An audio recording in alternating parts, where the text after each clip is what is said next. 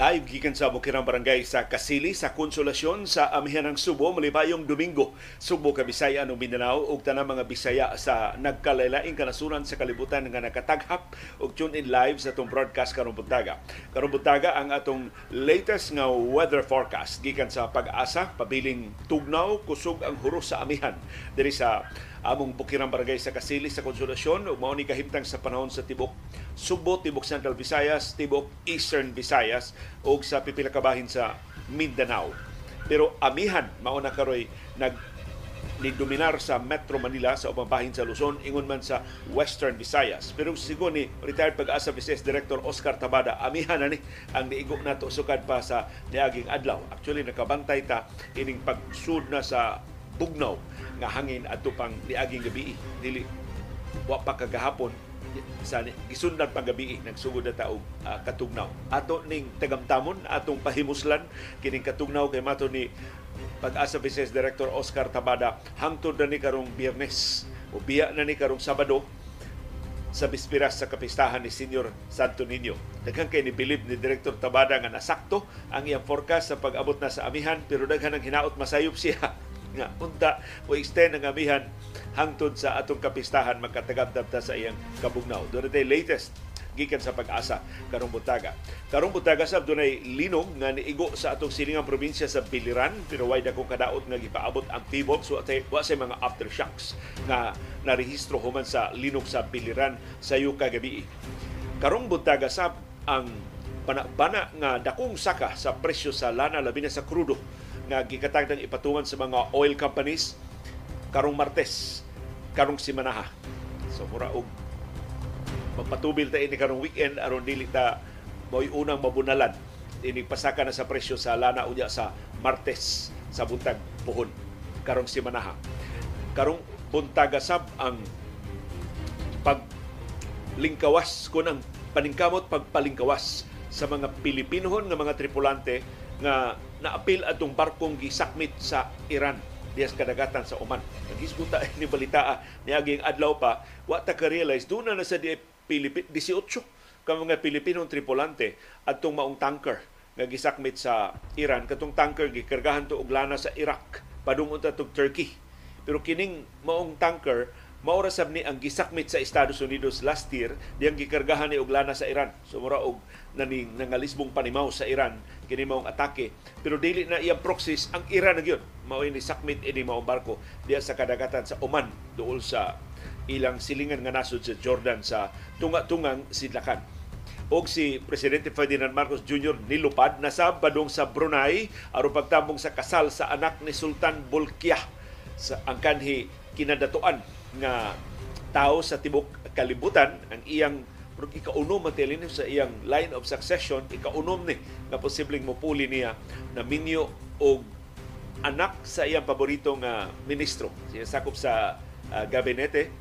Kining maong prinsipe sa Brunei lahi no ni kay dunay Instagram account. Ganahan kay mo Instagram sa iyang mga special moments. Nya kining iyang asawa mura og doon sa ni negosyo sa turismo So, commoner, dili ni siya sakop sa royal family ang naasawa sa prinsipe sa Brunei. And of course, kiat kiat kiat kiat naman uh, mga meeting-meeting man ni sa mga heads of state to as si Presidente Ferdinand Marcos Jr. uban siyang asawa na si First Lady Lisa Araneta Marcos. O karong butaga atong Nagkasalamat ni Max Limpang, iya kong gihatagan og kopya sa desisyon sa Korte Suprema atong original nga petisyon pag-usab sa 1987 Constitution o kini mao desisyon sa Supreme Court dako kay ning epekto sa bisan unsang kontrobersiyang mabugna ining latest nga petisyon pag-usab sa 1987 Constitution. Nindot kay exulti ang Korte Suprema ubos sa liderato ni Chief Justice Artemio Panganiban sa ilang pagbasura sa petisyon pag-usab sa 1987 Constitution. O karong butaga sab ang resulta sa mga duwa usa ra kadua sa Philippine Basketball Association ang Ginebra San Miguel nidaog og dunay pintaha sa pagsugod sa playoffs sa PBA Commissioners Cup. Samtang doon natin resulta sa mga duwa sa National Basketball Association o schedule sa mga duwa karong adlaw karong buntag sa tong oras sa Pilipinas.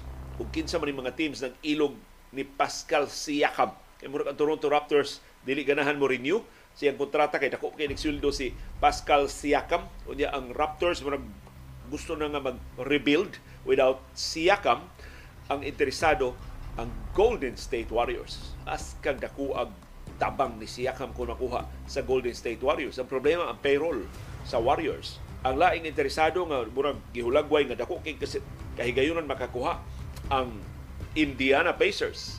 Pero nagpanilapsab ang bago mga tag-iya sa Dallas Mavericks. Ilang gihulagway si Pascal Siakam maoy mo kompleto sa tandem nilang Luka Doncic o ni Kyrie Irving. Kung mailan nos Pascal Siakam mukalit lang ka legitimate nga contender sa Western Conference o sa NBA ang Dallas Mavericks. O karong butaga ang inyong viewers views ang inyong mga opinion sa mga isyong natuki o wa matuki sa atong mga programa. O sa atong kasayurang Kinoy Kuyan.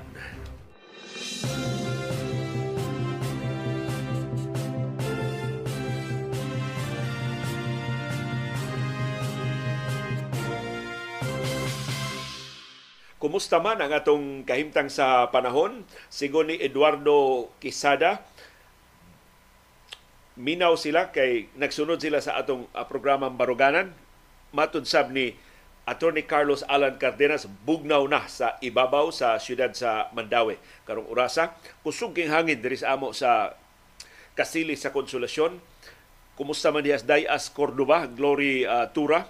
Kumusta man sab ang kahimtang sa panahon sa uy nagtanaw nato si Alvin Dison sa orasa diha Councilor Alvin Dison sa Sweden kay nag-eskwela ni si Alvin Dison ug ang iyang first lady nga si Tiray Carabuena Dison dito sa Sweden igpauliin din sa ato sa Subo mas busog mas puno ni sila bago mga ideya unsaon nito paghawas ang labing kabo sa atong katawhan saon pag ayuda ang labing na kinahanglan sa mga Suboanon bugnaw sab ang kabuntagon sa Minglanilla sigon ni Maria Teresa Agbo. Extremely cold warning dito sa ilas sa Surigao. Asa ni napita inyo? Mirna Suarez, asa kadapita Mirna. Sigun sa pag-asa, ang syudad ug ang probinsya sa Subo bugnaw, tugnaw uh, karong adlaw kay niya na ang shear line. So, wa pa ginitawga sa pag-asa og amihan ang niabot dinhi sa ato pero shear line. Nya mao ni ang utlanan sa amihan nga bugnaw hangin gikan sa Siberia o sa China o sa easterlies ang init nga hangin gikan sa Pasifiko pero di malalis so kadpas ni aging gabi itugnaw na dinis ato dunay pipila ka bahin nga mobalik ang kainit o kalimot labi na sa udto o sa sayong hapon pero sa kinatibugan sa yung buntag o sa hapon bugnaw na gyud in fact dunay mga alas 10 sa buntag di mi magpaandar ventilador diri sa bahay kusog ang horos sa hangin.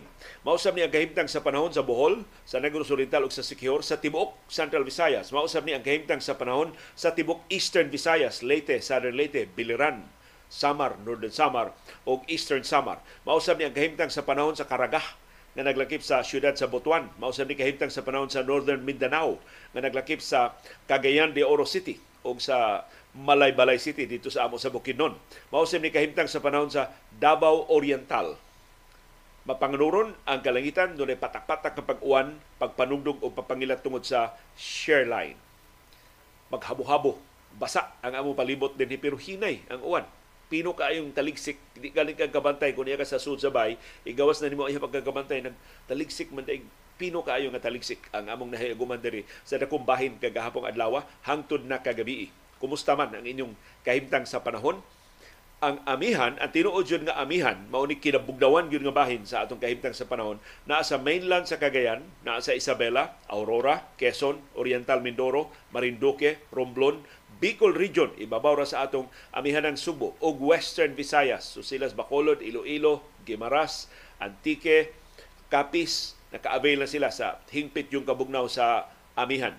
Ang Metro Manila ug ang kinadak-an nga bahin sa Luzon nag-amihan na sab karon ang nahibili na lang nga naa sa localized thunderstorms, wa pa intaw sila magkatilaw sa kabugnaw sa amihan, mao ang dakong bahin sa Mindanao, including Davao Region nga naglakip sa Davao City. Palihog ayaw na lang mipangutan ah. Nganong wa maapil sa kabugnaw sa amihan ang Davao, init ba silang buot? Uh, wa gyud mi Di na tubutangan og Malaysia kining forecast sa pag-asa pero naingon ang pag-asa wa pa moabot ang amihan dito sa Davao City o sa Davao Region, wa pa moabot dito sa Zamboanga, wa pa moabot dito sa Cotabato, wa pa moabot dito sa Bangsa Moro Autonomous Region sa Muslim Mindanao ang amihan. Kumusta ang inyong kahimtang sa panahon? Palihog ibutang diya sa atong comment box aron atong masumpay ining latest weather forecast sa pag-asa ubas mulapad pa ang atong pag-aninaw sa atong palibot si Roy Roberto Perez ang haringgangi sa pag-atiman sa mga air conditioning units dinhi sa Subo ningon bugnaw ug hangin sa Maribago duol sa ilang Pinoy-anan diya sa siyudad sa Lapu-Lapu. Si Ricardo Solon bugnaw sang hangin sa Barangay Guadalupe kay naibabaw man na sila sa Cebu City. Si Silvia Villegas bugnaw ang among kabuntagon sa lungsod sa Sugod sa amihanang Subo. Si Mirna Suarez tuwa diay sa Manitoba sa Canada. Pertigi bugnawa nila dito sa Manitoba sa Canada.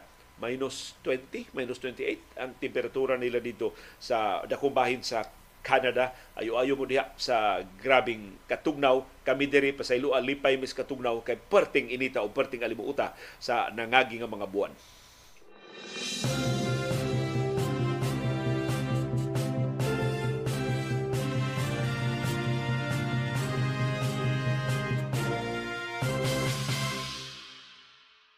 Dunay linog nga nitayog sa atong silingang probinsya sa Biliran. Magnitude 4.1 ang linog nga nitayog sayo kagabi, Sabado sa gabi dito sa Biliran. Matod sa FIVOX, ang epicenter sa tectonic nga linog na mahimutang sa kasadpan nga bahin sa Kawayan sa Biliran. Matod sa FIVOX, doon na sila narehistro nga instrumental intensities. So ilan ning kaugalingon nga mga instrumento sa FIVOX ang nakasukod sa intensity 3 diha sa Kawayan sa Biliran ingon man sa Leyte. Sa lungsod sa Villaba silang silingan ni sa lungsod akong gidak-an Tabango uh, sa Leyte. Intensity 2 ang napatigan sa Maripipi sa Biliran ingon man sa siyudad sa Katbalogan sa Samar. Intensity 1 ang pagtayog nga nabatigan sa Ormoc City sa Leyte. Matud sa PIVOX wa sila magpaabot og kadaot ining magnitude 4.1 nga linog nga nitayog sa probinsya sa Biliran. Wa sab sila magpaabot og aftershocks ining maong linog. Atong mga viewers diha sa Leyte, sa Leyte, wa man iapil Biliran raman ang giapil nga na na ug pipila ka sa Leyte dito na ni mostly sa Northern Leyte ang nakabatyag ini ang Ormoc hinay kaayo intensity 1 palihog isulti sab sa atong comment box nakabatyag ba sa ining uh, pagtayog ka sayo kagabi sigon sa Philippine Institute of Volcanology and Seismology mo ni labing unang linog nga nitayog dinhi sa Kabisayan karong bag-ong tuig sa 2024 na manghinaota nga padayon tang andam kay mo anan ining maong mga linog ug di ta motuoan ang mga sayop nga mga huhungihong nga dunay linog nga moabot dinhi moabot didto mo igo sa specific nga mga bahin sa specific nga mga oras ug doon pa specific nga uh, gikusgon sayop na way teknolohiya nga makaagpas sa o maka, maka tagna sa linog. Ang ato rag yung kinakusgan nga mahimo mao ang pagpangandam sa posibleng pag-abot sa linog pinagi sa pag palingon sa ato mga istruktura, pagpalingon sa ato mga panimay, pag kuha ng mga butang nga posibleng makiling, posibleng mga tumba kung dunay pagtayog nga mahitabo. Kay usahay gud des ato mga panimay do natay ibutang bitaw nga example poste na poste nga mataod ato lang gisandig diha sa bungbong sa atong bahay. Kuyaw kay matumbang ato sa atong mga tanom. Kuyaw matumbang ato sa mga gisadan mao na atong bantayanan. Mao mga butang nga atong makontrolar aron nga dili kayo mudako ang kadaot, dili mudako ang risgo sa linog simbako nga atong mahiaguman.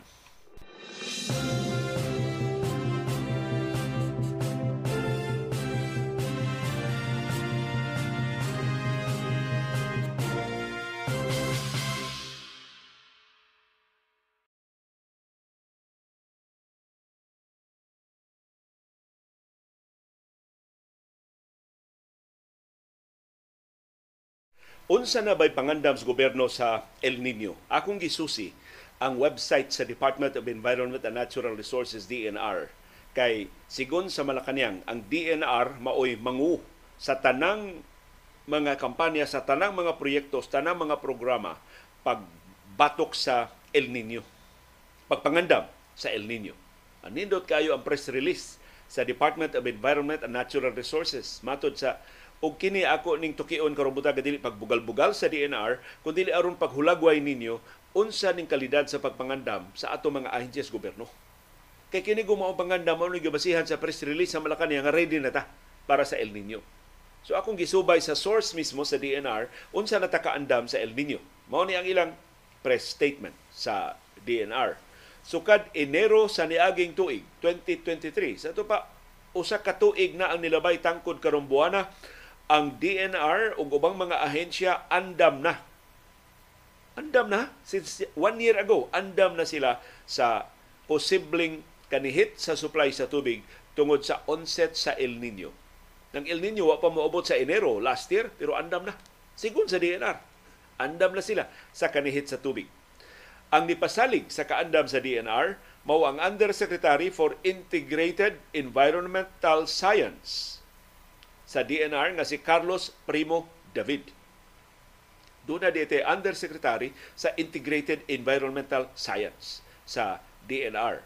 Mato ni David, every water service provider including water districts. So apil aning MCWD, Metro Cebu Water District, is required to submit its respective El Nino intervention plan. So ang ila di ko pangandam, nangayo sila sa El Nino intervention plan sa tanan ng mga dahilang bigit sa tubig, produksyon sa tubig, apil na ang mga water districts. All of them, mato ni David, have their problems.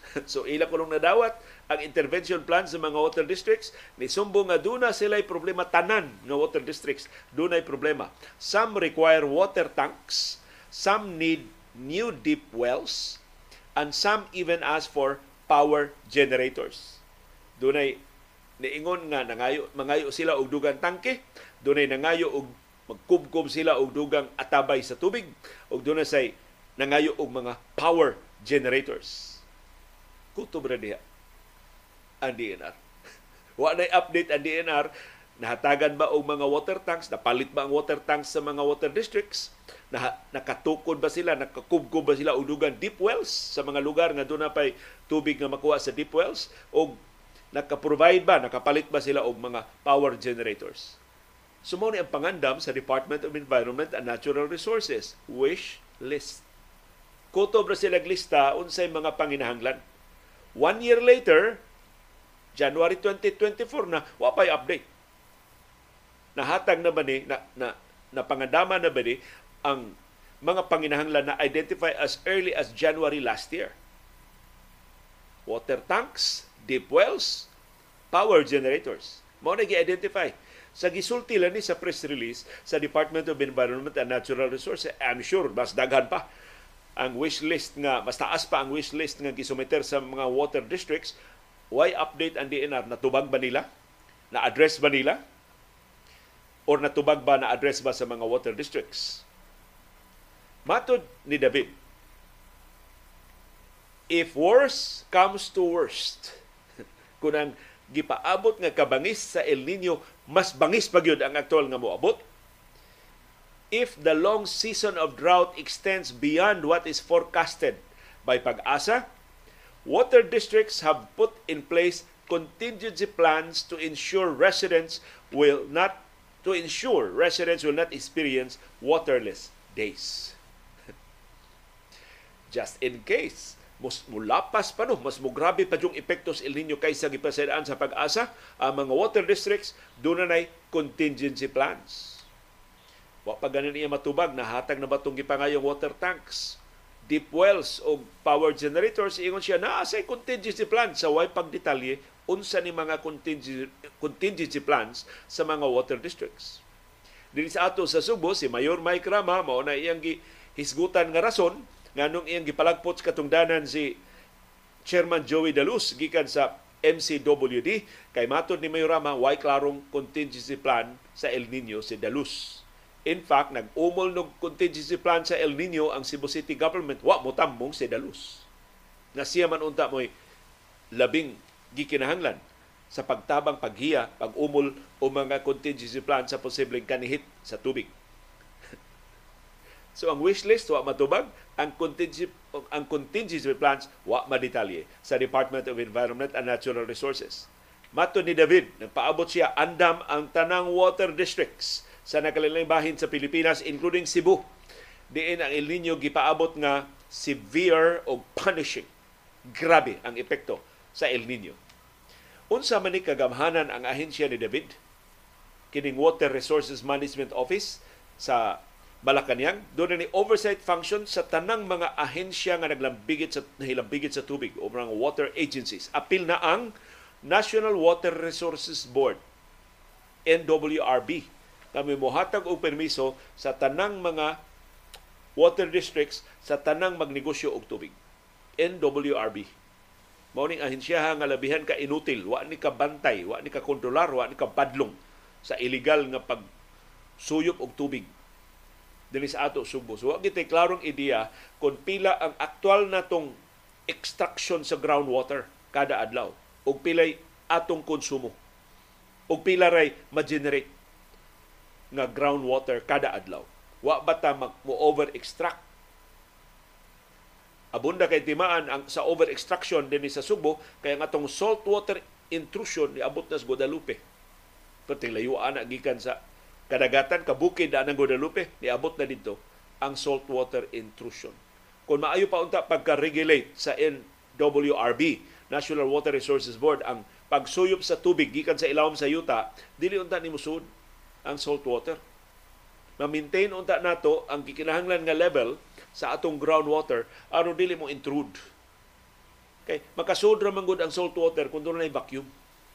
Kung moubos ng pag-ayo ang level sa groundwater mo sanap mupuli sa vacuum ang salt water mao na ladang mao na nga timaan nga nasudlan na og salt water ang inyo tinubdan sa tubig, ladang na ang inyong tubig. Kanang doon na gamay kaparat. Dili pa siya salt water, nasagula na ang groundwater sa salt water. Og nabantayan na na diri sa among kaugay ng lungsod sa konsolasyon. Gipahibaw kong ato ni Ralph Sevilla sa siya pay vice chairman sa board sa MCWD. So, pa sila palagputa. Sa laktod nga paagi, sila naman Joey Daluz mo beneficiary sa atong pagkalagputa gikondem na nila ang usa sa mga water pump sa MCWD diri sa Konsolasyon kay nasudlan na og salt water. Kaya kung di nila i-condemn, musagol naman to sa kinatibuk-an nga supply sa Metro Cebu Water District. So hasta mi diri sa Konsolasyon, nasudlan na mi og salt water kaabunda unta sa among tinubdan tubig. Daghan kay mi tinubdan tubig diri sa Konsolasyon, nasudlan na og salt water, meaning over extraction na sobrahan ang pagsuyop sa groundwater tungod sa kakuwang sa regulation sa National Water Resources Board, NWRB. Laing ahensya nga ubos sa supervision sa Malacañang mao ang Local Water Utilities Administration LUA nga mo'y nag-regulate sa tanang mga water districts. Na ang LUA ang latest nga ebidensya siyang kainutil hantud karon wa makaresolber anang issue sa chairmanship sa Metro Cebu Water District MCWD.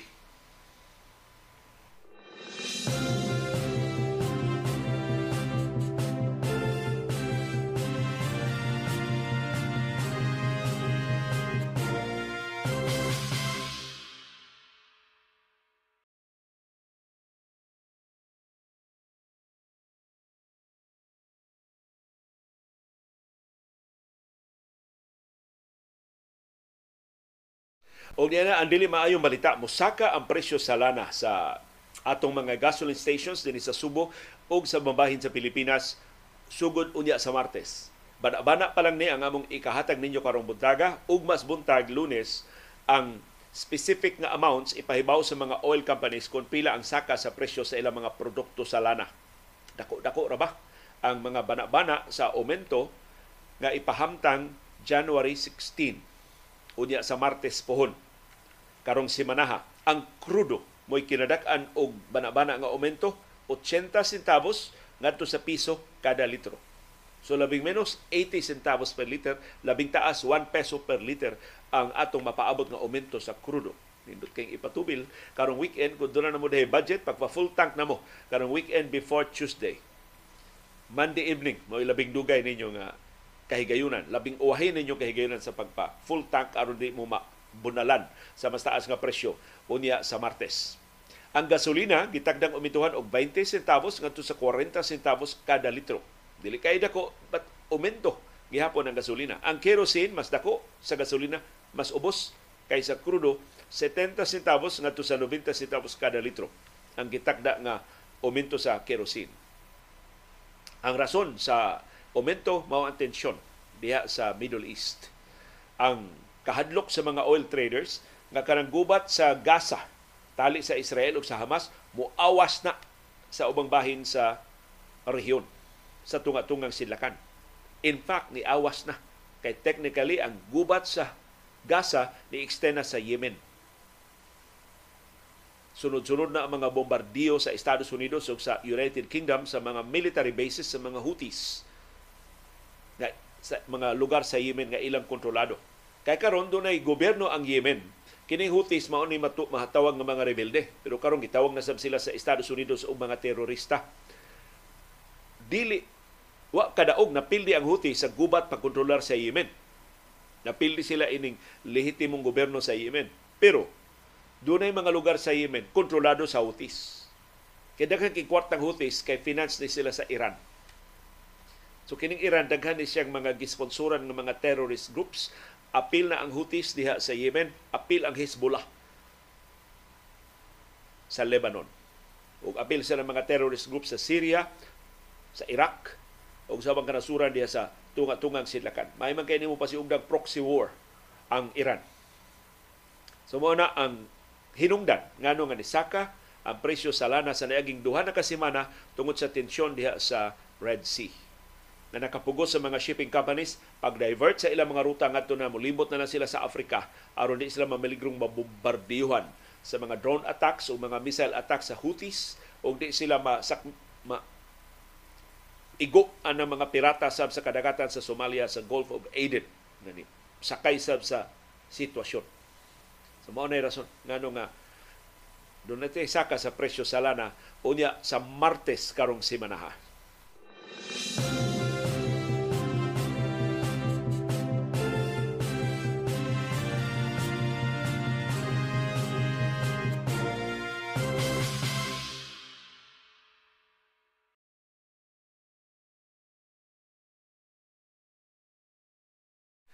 Og pagpasamot intaw sa kabalaka nga mulapad pa ning gubat sa Gaza. Ang Estados Unidos ni pahibaw, doon na sila laing airstrike nga gilusad batok sa Yemen. Ang airstrike gilusad gahapong adlaw Sabado nakaigo sa military base sa Yemen nga gikontrolar sa mga Houthis. Matod sa Estados Unidos, ang dugang targets sa ilang airstrikes naggumikan sa kasayuran nga ang mga Houthis doon na pa'y katakos sa pagbombardiyo sa mga commercial vessels diya sa Red Sea. So, ang strategy sa Estados Unidos ni shift. Ang una lang strategy, mao pag-escort sa mga commercial vessels diya sa Red Sea. Unya kung doon ay mga pirata o kung doon ay mga terorista mo atake ilang sagngon, ilang punggiton ang mga barko. In fact, napalunod nila ang usa ka duha ka barko diha sa Red Sea tungod sa ilang intervention. Pero karon nga wa nay barko mo agi sa Red Sea. Kaya mga barko ni divert na ngadto sa nilibot na sa Africa. Di man sila mapugo sa Estados Unidos paggamit sa Red Sea tungod sa risgo. So ang Estados Unidos nakahukom uban sa Britanya ilang bombardihan ang source.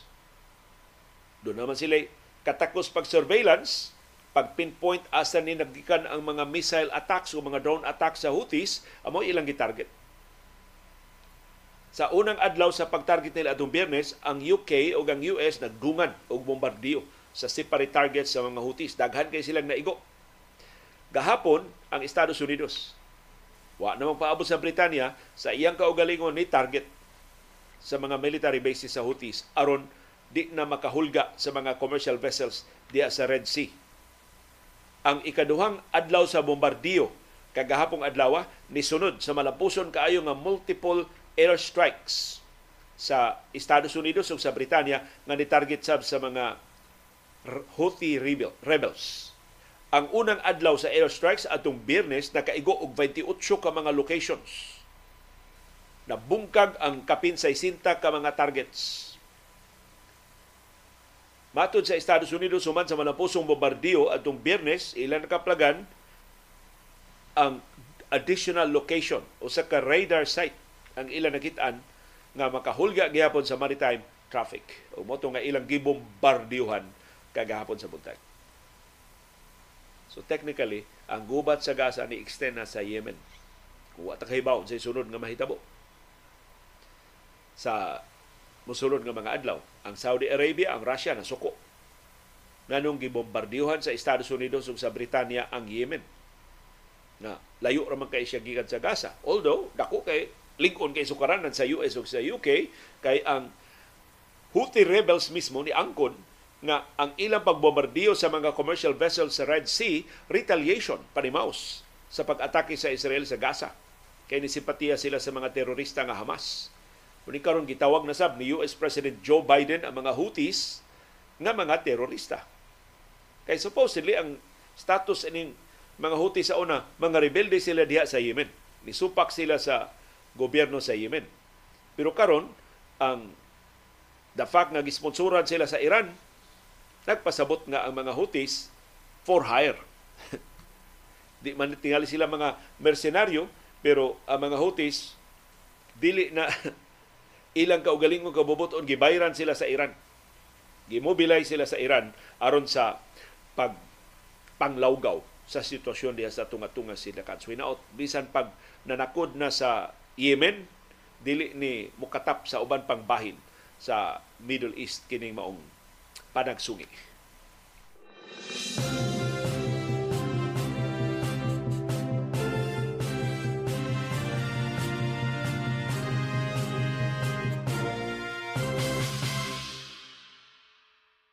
ug gipakaingon nato kung dili ta direktang maapektuhan ining panagsungi ron dias tunga-tungang silakan igo gihapon ang mga Pilipino kay ang mga tripulante atong barko nga gisakmit sa Iran mga Pilipino. Mo ang Department of Foreign Affairs nagpatabang sa Iranian government nga mahimo ba i-secure or maluwas gyud ang mga Pilipino nga mga tripulante sa tanker nga gisakmit sa Iran diya sa kadagatan sa Oman sa Jordan. Ang Iranian Embassy ni Saad paghatag og tabang ngadto sa Pilipinas sa pag-release sa 18 ka mga Pilipinon. Naklaro ning pagpagkaroon inon sa Iran kay sila man ni sakmit. Lahi atong sa Red Sea nga doon sa mga Pilipinong tripulante muhimo lang og representasyon ang Iran sa mga Houthis Now, of course, ibaw ta ang mga Houthis o ang mga pirata diha sa Somalia under the bunal na sa Iran. Pero kini ang Iran na mismo ang nisakmit sa tanker diya sa kadagatan sa Oman sa Jordan.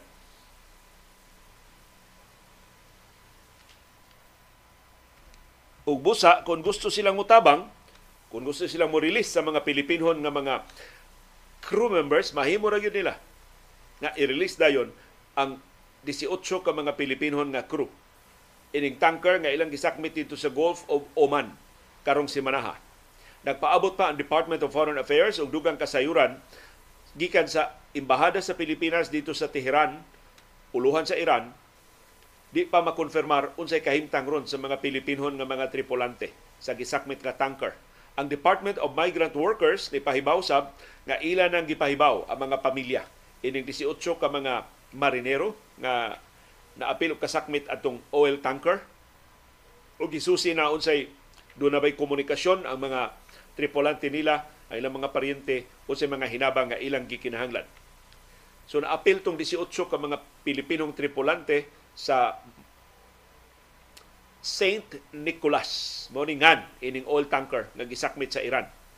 Narehistro ni sa Marshall Islands ang mong oil tanker nga Saint Nicholas. Dito ni masakmit sa Iran sa kadagatan sa Oman samtang nagda sa lana sa Iraq padung naunta sa Basra o sa Turkey. Ang oil tanker, ang original nga ngan ini, Swiss Rajan. Mao ni ang sentro sa atensyon sa kontrobersiya sa niaging tuig 2023 sa dihang kining maong barko nga sa dihang ginganlan pa og Swiss Rajan gikargahan sa Iran og dulan usa ka milyon ka baril sa lana 980,000 barrels sa Iranian crude oil ang gikarga ini pero gisakmit sa Estados Unidos last year tungod sa pagpahamtang ng economic sanctions batok sa Iran. So karon ang Iran sa ilang press release pag-angko ng responsibilidad sa pagsakmit sa tanker, niingon the tanker renamed St. Nicholas was seized on Thursday with a judicial order and in retaliation for the theft of Iran's oil by the US. Panimaus ni. So officially, giangkon sa Iran, panimaus ni sa giingon lang pagkawat sa Estados Unidos sa ilang lana sakay ini mo oil tanker nga lain pagngan last year. Og doon na kuno ni judicial order. So legal nga order ni. Doon ay korte sa Iran nga ni sugo pagsakmit ining maong oil tanker. Kini tanan aron pag-legitimize lang gyud sa Iran sa pagsakmit ining maong oil tanker. Of course, makiangayon ang pagsakmit sa Estados Unidos ining maong oil tanker last year kay pagpahamtang sa economic sanctions, di man mapahamtang ang economic sanctions dito sa Iran. Kaya Iran may nagbuot dito sa ilang nasod, pero ang tanang Iranian interest outside Iran mahimong pahamtangan og silot sa Estados Unidos. Ug apil na ning yaw kadako atong bili. Dulan 980,000 metric tons ang lana nga nasakmit sa Estados Unidos gikan sa Iran. So dako kay kapildihan sa Iran og pag matuod nga pati sukuha sa Iran at mga operasyon, ilang gibawsan ang oil tanker nakapait gikargahan og lana sa Iraq padung sa Turkey. So maigo ini ang Iraq, maigo ini ang Turkey. Kaya ang Turkey nagpaabot ini maong lana gihostage karon sa Iran. O makapadako ni kahigayunan sa escalation sa guba. Masuko ang Iraq o ang Turkey, magbinawsanay na sab Maigo na sa bang Iran. Mo apil na sab, makisawsaw na sab ang uban pang kanasuran. Ni dako ang kahigayunan sa escalation sa gubat sa Gaza tungod ini sunod-sunod nga mga dramatic developments diya sa Red Sea karon sa Gulf of Oman na naglabigit na direkta sa Iran ug nagdablig direkta sa ato intawong Pilipinhon nga mga tripulante kapait sa mga Pilipino. Sa gubat sa Ukraine, ang atong mga Pilipino tripulante mo na igo dihang gi bombardiyon sa Russia ang pantalan sa Ukraine. Na dito ang barko nga karga untag grains para sa ubang kanasuran ang nagduma mga Pilipino. Katong mga barko na sakmit sa Red Sea, ang mga tripulante, mga Pilipino. So doon na karoon mga Pilipino nga bihag diha sa Somalia. Tungod atong barko nga nakuha, nasakmit sa mga pirata pagsimpatiya gihapon anang Hamas, ang mga teroristang Hamas nga gi naapiki karon tungod sa pagpadayong bombardiyo sa Israel diya sa Gaza.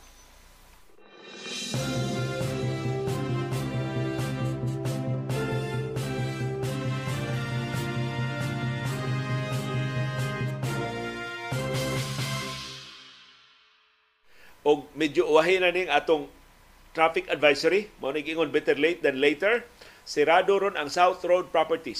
So kung wa pa mo makagikan sa inyong mga panimay o nya moagi mo sa SRP ayaw. Gisiraduan ang South Road Properties sugod alas 10 gabi. O magpabili ning sirado hangtod alas 9 karong buntag. Enero 14.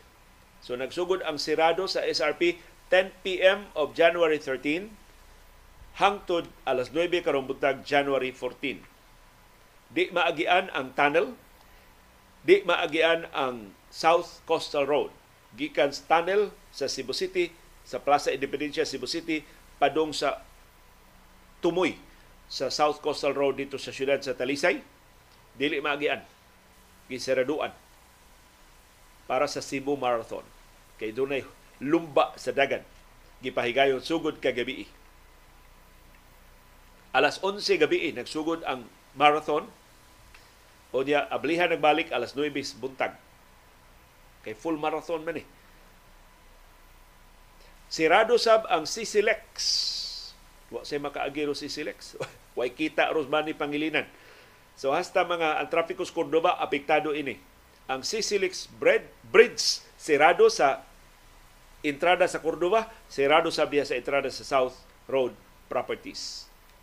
Gipahibaw sa Cebu City Traffic Office nga ang F. Vistil Road kanang dan at tubangan sa SM Seaside City abli para sa trafiko gikan sa Mambaling. Pero hangtod na sa SM Seaside kay sirado man ang Cebu South Coastal Road. Ang tanang participants sa Cebu Marathon 2024 gi diha paagi ah sa F. Bistel Road. Diha sila magda sa ilang mga sakinan, makaparada tayo sila sa ilang sakinan samtang muapil sila sa lumba sa dagat. Nakuha ning lumba ah. Pero kapin 8,000 ka mga runners all over the world. Di lang ni mga local runners, di lang ni mga national runners, hasta mga langyaw na mga runners ni apil pagparehistro ining Cebu Marathon.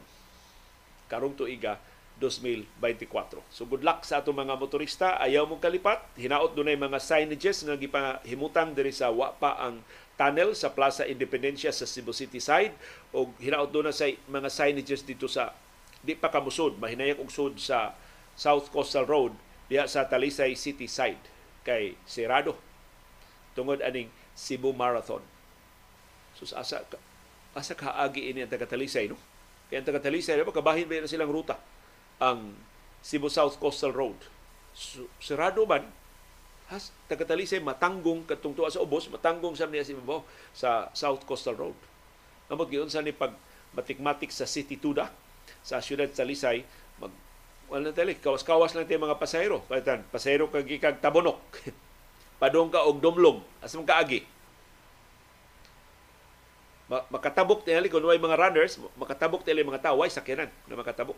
So naog kasi mo sakyanan gigig tabonok, tabok ka sa South Coastal Road, doon nila isakyanan mo, pliti kag laing sakyanan dito sa paghatod nimo sa poblasyon o paghatod nimo sa dumlog o sa uban nimo mga destinasyon diha sa siyudad sa Talisay. Likewise, kung taga-kansuhong ka, doon na kay mangumpra unta ka sa tabonok asa man kaagi. So mo, kanaog na sa ka igabot nimo sa South Coastal Road, tabok ka, hopefully patabukon ka sa mga enforcers kung way runners, sakay na sa kapliti ni sa kaglain para tabunok. Lain na sa sakyanan ang imong sakyan para tabunok. So hinaot, dili hinpit ma inconvenience ang mga motor adlaw man hinong Domingo so presumably dili sa makadaghan ang mga pasahero kay ting sirado man ron sa kasagaras mga kompanya di lang sa mga government offices sa mga private companies wa may trabaho usually og Domingo pero ang mga mobiyahe ini, ang mga buses, gikan og padung sa Metro Cebu ug sa Southern Cebu, ana man mo agi sa SRP, hinuon abli na pagbalik, ablihan pagbalik sa South Coastal Road karong alas 9 sa buntag. Pero ang build up sa trafiko ini dugay pa kay na nga mahapsay sa kaimportante sa kadaghan ng mga sakyanan nga nagsalig ug kada adlaw na moagi diha sa South Coastal Road. na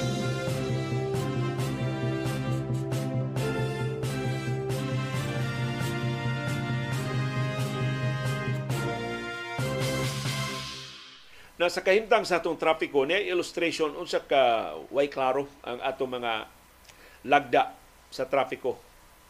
Nagpahibaw na ko ini iyan ning siya bay nakalitrato ini or la, lain ning litrato? Si Max Limpag kining independente nga periodista ni hatag og caption ining iyang picture nga Singapore like traffic management? Question mark. Matod ni Max Limpag siyang pakisusi ang mga traffic enforcers sa Cebu City ni sirado sa Dan diya si Podromo. Barangay Hipodromo. Kanang barangay Hipodromo na ana luyo ra sa Ayala Center or atubangan sa Ayala Center. Basta kilid, duol kay na sa Ayala Center ang Hipodromo. Aron pag enforce sa road closure diya sa barangay Hipodromo, ang mga traffic enforcers ni gamit og wooden push cart, mura magkariton Nangutana si Max Limpag, nasakmit ba nilang kariton ang gikas vendor? O gihuman nila ni mong kariton gikas sa vendor? Mo'y gibabag sa dan. Nya kariton, di man makababag sa tibok dan, ilang gipakapinan og plastic chair. Nangutana si Max Limpag, urukan ba ni? Kana bitaw, dili siya bangko ba to or bench nga plastic mo gibutang. Diya una, Cebu City. Pagpatuman sa road closure, kariton o plastic nga lingkuranan mo gibabag sa daan, isip traffic barriers. Muna, saktos magslimpag siya mga Wa lang lang yun mga kapahuwam. Wa lang yun manghuwam ang mga traffic enforcers o traffic codes gikan sa Cebu Business Park. Di sa tilipahuwam ang Cebu Business Park kay private property man na. Pero wa ni traffic codes ang Cebu City. Tugat-tugat tag road closure wa ta dihay mga kahimanan nga aron katuuhan ba? Kakuyaw di na tuuhan mabanggaan hinon ng kariton o ang plastic nga liguranan diha sa hipodromo kada kong away. So ingon sa Maxiling paghain naman ang slogan ni Mayor Mike Rama nga ang Cebu City himuon niyang Singapore-like with Melbourne features. Garbom kay Mayor Rama, daghan ko kay hinakotanan dito sa Melbourne, sa Australia. Iya sang ipatuman din eh. So Singapore-like with Melbourne features na ang atong dakbayan sa Subo. Mangutan na tas taga Melbourne, na abay mga viewers karon sa Melbourne o sa Australia nga nakaadtong Melbourne Mao ba ni ang traffic barrier sa Melbourne? Kariton nga kahoy o plastic nga lingkuranan? Mao ni Melbourne Pictures sa Singapore like nga vision ni Mayor Mike Rama para sa Cebu City kangilad og implikasyon Mayor Mike Rama. No, sa naman imong policy making diha Cebu City? Primero, imong ipatangtang ang skywalk diha sa Cebu Normal University kay hasol makahasol sa BRT. Yang tagtangon na unta, doon na clearance nga tagtangon, niingon siya ka, ayaw, ayaw tagtanga. Ipabili na diha ang skywalk. Kaway klaro. Isugay ka, one way, tanang flyover. Des bantal. Kana tulo ka flyover, bantal.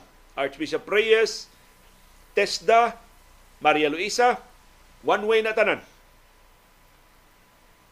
Oh, pagkapalpak, ah, two ways na sad. No left turn diha sa Bantal. Di ka ka left turns country club kay kanang country club kuno gikontrahan pag ayong Mayor Mike Rama ambot ngano. Di ka ka left turn sa BTC, di ka ka left turn sa Crossroads, di ka ka left turn sa Bohemia, di ka ka left turn sa uban pa mga establishmento. Sa Holiday Gym and Spa, di ka ka left turn diha. Pero maka left turn ka Cafe George. Maka left turn ka pa Paradise o baton pa kanto na Sibilia, maka left turn ka pa dong Dias Phoenix kanang gasoline station na pinangga sa tiyang Mayor Mike Rama, maka left turn sa kadihang magpatubil ka. So no left turn pero dili tanan. No left turn why appeal ang mga amigo sa mayor. Unsa ning matanga sa traffic management sa Cebu City. Mas haom ang po nga traffic mismanagement Mayor Mike Rama.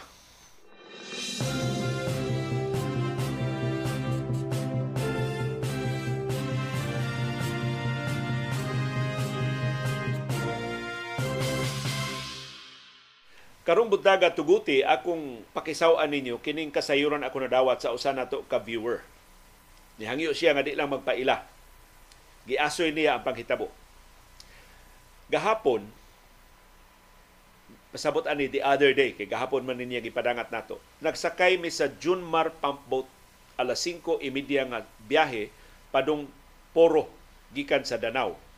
While waiting sa ubang pasahero, nangita ko sa ilang life vests since importante sa ako ang safety labi na kay di ko ka mao molangoy mao na akong pangitaon dayon once on board para nako mao unta na ang isa sa priority sa mga staff ang pag-andam sa mga vests.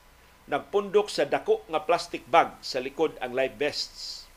Nagkuha ko og para ako og sa akong mama. Pag-inspect nako sa ilang life vests guba way mga belts naapoy black molds. So nag-ask ko sa isa sa staff, nganong tanan wa may belts o kasagaran guba. Akong giingnan, dili jud siya functional. O di siya, siya safe kuya in case dunay emergency. Ang staff nga akong kaistorya, igo ra ni ingon, pangita lang diha ma'am. Wa ko kauyon sa iyang tubag. So akong gipicturan ang vest from different angles para na ako'y proof.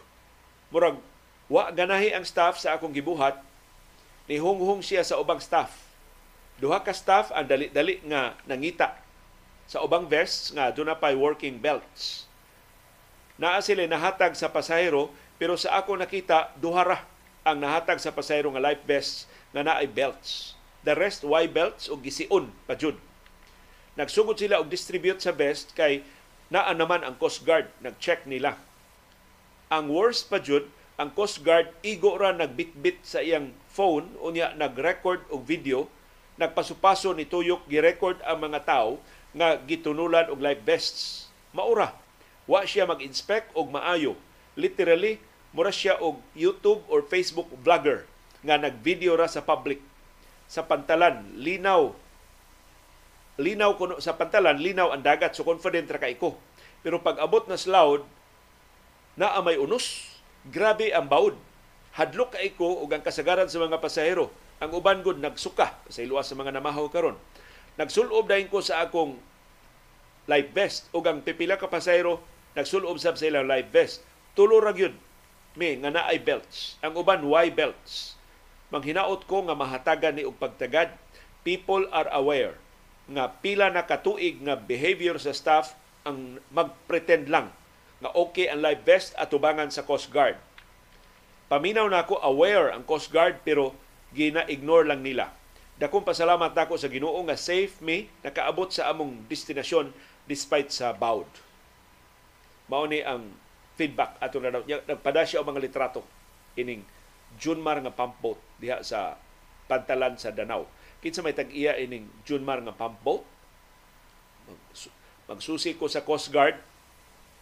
Wa may nanubag sa kung tawag sa Coast Guard gahapon. So maybe karong lunes, magsusi ta sa Philippine Coast Guard kung uh, kinsay tag-iya ining Junmar nga pump boat diha sa Danau nya tinuod ba ni nga pulos gubaon duha tulo ray functional sa ilang mga life vests nya tinuod ba nga ang Coast Guard personnel ng video-video wa gani magsusi sa kahintang sa aktual nga sitwasyon sa mga life vests. Nya kini ba basic ka ini nga requirement sa ato mga pump boats. Na masahiro man ta mutuman ta ang basic kay nga requirements. Unya na tamo karakarasan og tuman kung si Bako doon na siya mahitabo, doon na siya madisgrasya.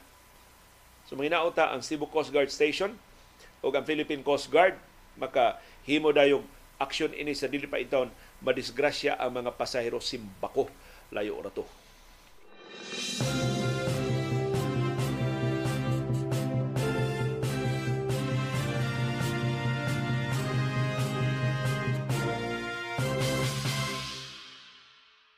Unya kining sama natong pasahero atong pampot nga Junmar, taga Poro Mandias Camotes. Doon na sa siya laing concern nga gipadana to gipik mo ni naka kuan mo ni batanon man eh ang ni padana to og kasayuran gidocument niya mo ni nakanindot sa mga batanon. Di pareha ba nato mo lang ang ila i-document nila ilang videohan, ilang litratuhan, ya ilang i-upload sa social media. Diha kuno sa poro na landslide nga nahitabo.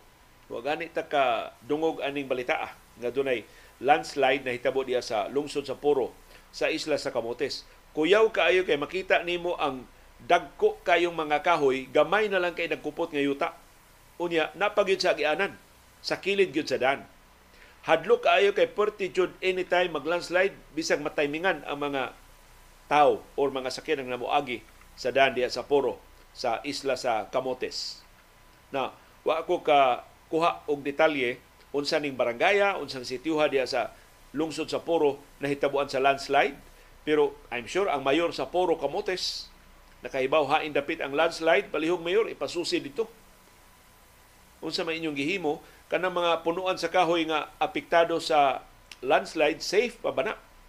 O angayan ba nang himuan og riprap? O angayan ba nang i-reinforce kung na nga nakanka na ang, mga, ang yuta nga naampunuan sa kahoy. Kay kuyaw, tinuod, kung doon na sila laing landslide simbako o simbako doon na laing linog nga mutayog, matandugan na, nya matumba, nya na mga tao nga mag-agi, na mga motorista nga matsambahan, kadako sa disgrasya ana. So palihog atong mga opisyals munisipyo sa Poro, sa Camotes, aksyon palihog ninyo kining concern musuway ko og pangita sa Facebook page ini taga Puro Kamote sa akong i-forward katong litrato. Kaya nalitratuhan ining atong complainant kining landslide diha sa Puro sa Kamotes. Ako na rin gi-forward ngadto sa Facebook page sa Coast Guard katong litrato sa Junmar nga pump boat apil na itong mga life vests nga gubaon hinaot maaksyonan sa labing dali nga panahon kini mao mga reklamo. Ug akong dasigon ang tanan nato mga viewers, dili ta helpless imbis igol at mo reklamo, palihog i-dokumento ang inyong mga reklamo. Kung di safe, pruntada ka diha og kuha og litrato, tago lang kuha litrato. Pagtuon mo sa pagtago og kuha litrato, ang mga batanon maikay ana. O kung dili litrato, audio recording. So, memorize na na inyong apps diha para sa inyong camera, para sa inyong video recorder, para sa inyong audio recorder aron bisan unsang orasa bisag naara sa inyong bulsa inyong ma record inyong ma-document ang mga insidente. But of course, og public events, mahimo ra gyud kadiha nga magdokumento sa mga insidente aron nga makatabang pa sa mga tao, mga traffic accidents, mga unsa nga mga insidente, makatabang kapag document, makatabang kapag warning sa mga mulupyo ug kung problema man na nga nagbalik-balik, makatabang ka sa pagtalihok sa higtong mga ahensya sa gobyerno aron ma-address ka ng maong concern, masulbad ka ng maong problema, maibanan ang kahasol sa katawhan, anang dugay na kayong problema nga wa nila maatiman.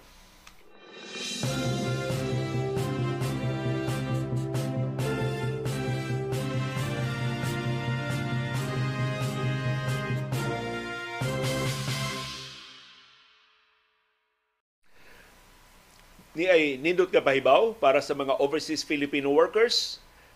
Dunay 27 ka mga Pilipino na ila dito sa Cambodia. Gipang-recruit sila, gipang-saaran o maikay trabaho pag abot dito gipatrabaw mga scamming companies sa Cambodia. Kining Cambodia laos mga notorious ni mga nasura. So makadawat gani mo mga job offers para Cambodia o para Laos, susiha gyud sa Philippine Overseas Employment Administration o sa Department of Migrant Workers Lehitimo ba ang mga job offers? Lisensyado ba ang maong mga recruiters, mga placement agencies? Doon na ba'y tinuod lehitimo nga mga kompanya nga nagpaabot ninyo dito sa Cambodia? Otherwise, ayaw mo pagtuo. Kay daghan na kay mga Pilipino sa expose ni Senador Risa Hontiveros sa niagi pang mga tuig, daghan na kay mga Pilipinhon, mga Pilipina o mga Pilipino nga na biktima ining mga scammers diya sa Cambodia sa aran ka og nindot kay trabaho, office manager, office staff, technical assistant, bisan unsa na lang ilang mga posisyon nga ipang offer. Dagko kay suldo, dagko kay benepisyo. Pag abot dito sa Cambodia, sakmiton imong passport, lawg ka dito sa mga kompanya nga naghimo diay og mga scamming activities. Apil na ang crypto scams nga gipasugdahan diya sa Cambodia o sa Laos. Gipahibaw sa Department of Foreign Affairs nga ang Philippine Embassy dito sa Phnom Penh sa Cambodia nakaluwas sa 27 ka mga Pilipinon na nailad sa mga scamming companies dito sa Cambodia. Ang 27 ka mga Pilipino ni abot dito sa Cambodia sa naglain nga mga fetsa. Ang ilang tuyo dito turismo. Mura sila ngabot isip mga turista. Pero gipatrabaho sila o mga kompanya nga nahilambigit o scamming activities. So nakalusot sila sa mga airports din sa ato isip mga turista padung Cambodia pero wa na sila kauli. Gisakmit ay mga passport, gipugos sila trabaho sa mga scamming companies. Ang mga Pilipinon na rescue uban sa tabang sa Cambodian National Police dito sa Phnom Penh na kuha sila sa naluwas sila sa Cambodian Police, National Police, sila ibalhin na unta sila og laing online scamming facility. Kay maglisod man ang kapulisan pagsud og mga private buildings nga way klaro na aba dito ang mga Pilipino. So naka pindot sa Philippine Embassy nga mga Pilipino ibalhin gi-rescue sa Cambodian National Police. So pasalamat ang DFA sa gobyerno sa Cambodia ini mauntabang. Ang mga 27 ka mga Pilipino nga naluwas, temporaryo karon nga gikustodiya sa Caritas Cambodia. Aron nga mahikay ang ilang mga dokumento, makuha ang dugang detalye ngano intawong na ilan sila diha sa Cambodia. Pipila nila nakabalik na sa Pilipinas atong Disyembre 8 sa niaging tuig. Mao ni kinadak-an nga grupo sa mga biktima sa scamming diha sa Cambodia nga naluwas sa Department of Foreign Affairs. Daghan pang mga biktima sa human trafficking gikabalak-an na pas Cambodia hangtod karon. So palihog inyong mga paryente nga wa na ninyo ikita susiha palihog ipadangat ngadto sa Department of Foreign Affairs ang inyong mga kabalaka kung doon na mga parinting nga nagpa, nagbakasyon, nagpatuo nagbakasyon or nagpatuo nga doon na trabaho sa Cambodia nya wa na ninyo igdungog posible gisakmitan na ni sila sa ilang passport gisakmitan na ni sila sa ilang mga cellphones o nahimo na sila biktima sa human trafficking diya sa Cambodia kasagaran anha ilaw sa mga scamming companies. Gipahinumduman sa Department of Foreign Affairs ang mga Pilipinon nga nangita og trabaho sa ubang kanasuran sa pag amping ini mga job recruitment nga gipost sa social media. Kaya kasagaran ko nato i-post sa social media, sayon na kay pag-comment, sayon na kay pag padaog direct message or private message sa way pagsusi, sayon naman unta kaayol na kahibaw naman mo online at tual na ninyo ang dmw.gov.ph. Mo na website sa Department of Migrant Workers. Ang poaa.gov.ph. Mo na yung website sa Philippine Overseas Employment Administration nga tuwa dito gilista nila ang tanang license recruitment agencies. Tuwa ilang gilista dito ang tanang aprobado ng mga job postings. So why recruitment sa bisan asang bahin sa kalibutan nga mapatuman without the permission sa POEA o sa DMW. So naagi na silang website na kung wa ma-update kay sama sa andan di man masig ka-update ang lista sa POA o sa DMW pag private message mo sa POA o sa DMW kuhaan ninyo ang ngan sa recruitment agency nga nang recruit ninyo isuwat nito ang tanang detalye sa inyong kontrata aron dunay ideya ang Philippine Overseas Employment Administration. Aprobado ba na ang maong recruitment? Palusot ba na? Pangilad ba na?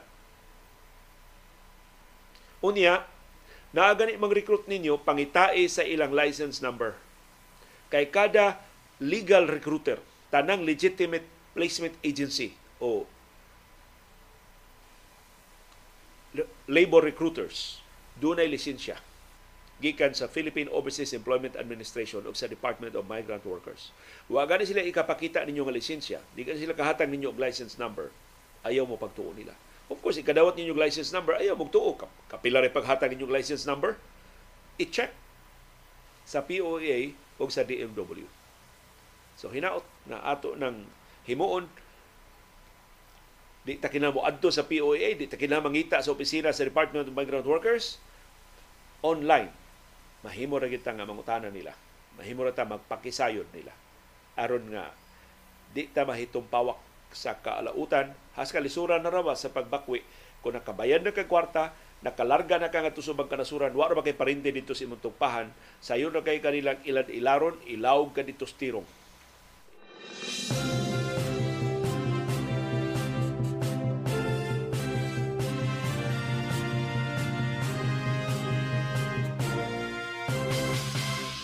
Mahitungod ining kontrobersiya sa pagpangulikta na sa drone o mga perma para sa People's Initiative, makapahinumdum ni nato sa nauna nga mga pagsuway sa charter chains o chacha kadaghan na suway nga usbon ang 1987 Constitution pero kanunay masakpan ang ilang mga palusot. Karon ang latest ang palusot hatagan tag 100 pesos, hatagan tag 5 ka kilo nga bugas, hayluon ang mga moperma. In fact, doon na nakaroy pipila nga nakaperma na niingon bakwion nila ilang perma kay gipakaingon nila kung unsa to ilang gipirmahan para ayuda to. Kay mo ko sulti. Gusto mo ayuda sa gobyerno, perma Wa gyud sila ingna nga para to people's initiative. Nga usbon di ay ang 1987 Constitution atong ilang pirma. So gusto sila karon mo pahibaw sa COMELEC ilang bakuyon ang ilang pirma. Mo problema ron sa Commission on Elections. Sa nila pag-verify nga kanang mga perma legitimate na, nga kanang mga perma free will na sa mga nagperma. Nga kanang mga nagperma wa na sila ilan ilara. Gisaaran din nag-ayuda. Ni ay desisyon ang Korte Suprema ining petisyon pag-usab sa 1987 Constitution. Of course, dili nimo apply sa latest nga controversy, lain man ang circumstansya, pero ang mga prinsipyo nga gibarugan sa Korte Suprema sa ilang desisyon pagsalikway sa dinali-dali, pagsalikway sa mga maniubra, pagsalikway sa kadudahan ng mga motibo sa pag-usab sa nangaging nga mga pagsuway pag-usab sa 1987 Constitution. Kini mao desisyon pinirmahan ang ponente ini si Chief Justice Artemio Panganiban sa Korte Suprema. Akong basahon. Og hinaot ang tanang hingtungdan ang mga nagpasiugda, labi na mga nagpasiugda sa People's Initiative makabantay unsa ni mga prinsipyong gibarugan sa Korte Suprema nga binding sa Korte Suprema karon. Kung dunay bag-ong petisyon ining latest attempt pag usab sa 1987 Constitution. Matod sa Korte Suprema, the issue in this case is simply the rule of law. Initiative like referendum, recall, and recall is a treasured feature of the Filipino constitutional system. So kini People's Initiative, importante kay ini na kapilian nga gitakda sa atong konstitusyon. It was born out of a world admired and often imitated people power. Gikan ni sa people power revolution nga gidaig sa tibok kalibutan gisunod sa ubang kanasuran. But its misuse and abuse must be resolutely rejected. Pero kung abusuhan na sabni, kinahanglan nga isalikway. Democracy must be cherished. Ang demokrasya ang ayan hatagan og bili. But mob rule vanquished. Pero ang pagmaniobra, kinahanglan barawon. The Constitution is a sacred social compact forged between the government and the people, between each individual and the rest of the citizenry. Ang konstitusyon mao'y bugkos sa gobyerno o sa katawhan o sa katawhan o sa iyang kaubang o sa iyang kaliwatan. Through it, the people have solemnly expressed their will that all of them shall be governed by laws. Pinagi sa konstitusyon ang katawhan ni tugot nga dumalahon sila sa mga balaod and the rights limited by agreed upon covenants to promote the common good. O ang ilang mga katungod mahimong limitahan para sa kaayuhan sa kinabagan. If we are to uphold the rule of law and reject the rule of the mob, we must faithfully abide by the processes the Constitution has ordained in order to bring about a peaceful, just, and humane society. So kung atong ipatigbabaw ang balaod ug atong isalikway ang mga pangabuso angayan atong subayon ang proseso nga gitakda sa konstitusyon para sa malinawon, makiangayon ug makitawhanon nga katilingban. Assuming arguendo that 6 million people allegedly gave their assent to the proposed changes in the constitution, atong tugutan nga unom ka milyon ka mga tao ni tugot nga usbon ang konstitusyon, they are nevertheless still bound by the social covenant the present constitution which was ratified by a far greater majority almost 20 years ago sa panahon pa ng Artemio Panganiban.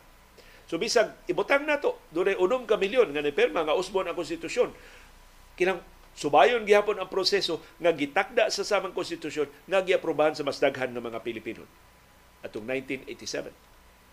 I do not denigrate the, maj- the majesty of the sovereign will di ko mo ngahas pagbugal-bugal sa kabubuton sa katawhan. Rather, I elevate our society to the loftiest perch. Pero akong isang at ang atong katilingban ngadto sa labing taas nga sumbanan because our government must remain as one of laws and not of men. Kaya ang atong gobyerno angayan na dumalahos mga balaod dili sa mga tao na dunay hakog nga mga interes. Upon assuming office, each of the justices of the Supreme Court took a solemn oath to uphold the Constitution. Mao na ni. Lisod kayo makalusot.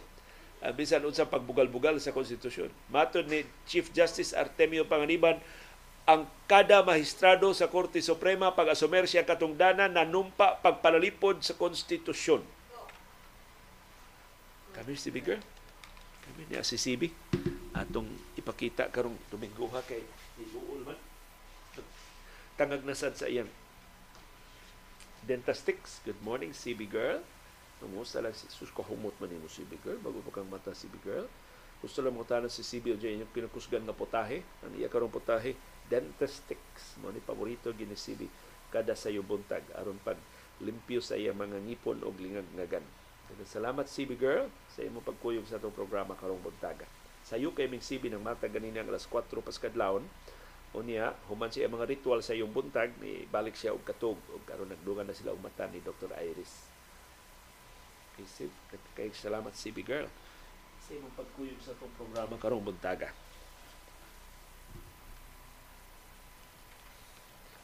So, wa na. Bugos na ang tanang maestrado sa Korte Suprema pagpatigbabaw sa konstitusyon. Padayon si Chief Justice Artemio Panganiban, being the protectors of the fundamental law as the highest expression of the sovereign will, they, they must subject, subject to the strictest scrutiny any attempt to change it, lest it be trivialized and degraded by the assaults of the mob and of ill-conceived designs. So isip tig panlipod sa konstitusyon ang mga maestrado sa Korte Suprema angay nga mukutik-kuti sa bisan unsang pagsuway pag-usab sa konstitusyon aron dili mabinastusan dili mabiktima sa mob sa mga tao nga personal dautan ang katuyuan. The court must single-mindedly defend the Constitution from bogus efforts falsely attributed to the sovereign people angayan ko no nga panalipdan sa Korte Suprema ang konstitusyon gikan sa peke nga mga paningkamot nga naggamit lang sa ngan sa katawhan. The judiciary may be the weakest branch of government. Ang mga hukmanan, wa may mga sundao, wa may mga polis, posible nga mao'y labing huyang nga sanga sa gobyerno. Nonetheless, when reigns against incessant voices from the more powerful branches of government, it should never cower in submission. Pero pangisga na ganita, hudlato na ganita sa mas gamhana mga opisyal sa gobyerno, dili ta angay nga mukuray sa kahadlok. On the other hand, I dare say that the same weakness of the court becomes its strength when it speaks independently through decisions that rightfully uphold the supremacy of the Constitution and the rule of law. Gani, musulti ko, mangahas ko pag-ingon na kining kahuyang sa korte, mamahimo tinubdan siyang kaisog, pinagi siyang independente nga mga desisyon pag patigbabaw sa batakang balaod o sa kamatinahuron sa balaod. The strength of the judiciary lies not in its lack of brute power, but in its moral courage to perform its constitutional duty at all times against all odds. Kanindot pagkaistorya ini ato suway binisaya. Ang kaligon sa mga hukmanan wa magsalig sa iyang puwersa kundili sa iyang moral nga kaisog pagtuman sa iyang gimbuhaton ubos sa konstitusyon sa tanang higayon batok sa tanang mga hudlat its might is in its being right. Ang kaligon sa korte nanukad sa iyang kasakto ug kamakiangayon. During the past weeks, media outfits have been ablaze with reports and innuendos about alleged carrots offered and sticks drawn by those interested in the outcome of this case. Ang media si report daghan kay mga subornuhay, daghan kay mga hudlatay sa pag-usab sa konstitusyon. There being an no judicial proof of these allegations, I shall not comment on them for the nuns except to quote the good book. Di ko mo komentaryo kay may ebidensya ang ipresentar sa korte ini mga panghudlat o mga panghaylo pero tuguti akong kutloon ang Biblia. There is nothing hidden that will not be revealed and nothing secret that will not be known and come to light. Why tinaguan nga dili mahibawan. Verily, the Supreme Court is now on the crossroads of history. Niya ang Korte Suprema sa kinasangan sa kasaysayan. By its decision, the court and each of its members shall be judged by posterity. Ang korte ug tanan niyang mga sakop hukman sa umaabot nga kaliwatan 10 years, 50 years, 100 years, or even a thousand years from now, what the court did here and how its justice opined and voted will still be talked about either in shame or in pride. Mahimong usa ka gatos katuig gikan karon mahimong kalibuan katuig gikan karon hisgutan pa tukion pa ang atong desisyon sa Korte Suprema either sa kauaw or uban ang dakong karbo. Indeed, the hand washing of Pontius Pilate, the abomination of Dred Scott, and the loathing of Haviliana still linger and haunt to this day. Ang tanang mga talawan nga nang hunaw o responsibilidad tinubdan pas kauaw hangtod karon. Let not this case fall into the same damnation. Dili ta angayan nga manghunaw ining kasuha. Rather, let this court be known throughout the nation and the world for its independence, integrity, industry, and intelligence. Hinunua atong paningkamutan nga ang atong hukmanan mabantog sa tibok kalibutan sa iyang kagawasnon, sa iyang kaligdong, sa iyang kakugi, o sa iyang kaalam. Wherefore, I vote to dismiss the petition. Iyang gi salikway ang petisyon pag-usab sa 1987 Constitution. Si Chief Justice Artemio Panganiban, mo'y ponente ini maong desisyon o mao'y nangu sa mga maestrado pagbasura sa nangagi nga mga laktod ng mga pagsuway, pagwatas-watas sa atong batakang balaod. Hinaot, simbako layo ra to. Doon ay laing petisyon nga mo tumaw sa Korte Suprema ang mga maestrado sa Korte Suprema karon. Bisan kung mayoriya nila mga tinudlo ni kanhi presidente Rodrigo Duterte mo barog sa katarong. Mupatig babaw sa mga balaod.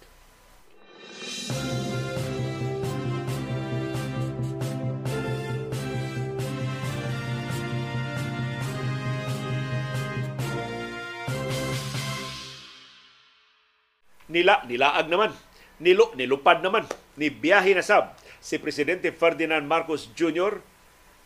kagahapon. Padong siya Brunei. So dito sila nag-overnight sa Brunei. Sa iyang first lady na si Lisa Araneta Marcos of course kuyog sa usa ka batalyon niyang delegasyon. Ni ngigay ni mga delegasyon ni Marcos. Ang iyang logic na namang eroplano puno na lang. Maura man kuno na bihiya sa eroplano ang ilang tuyo pagtambong sa royal wedding sa anak lalaki ni Sultan Hassan al-Bolkiah. Si Presidente Marcos Jr.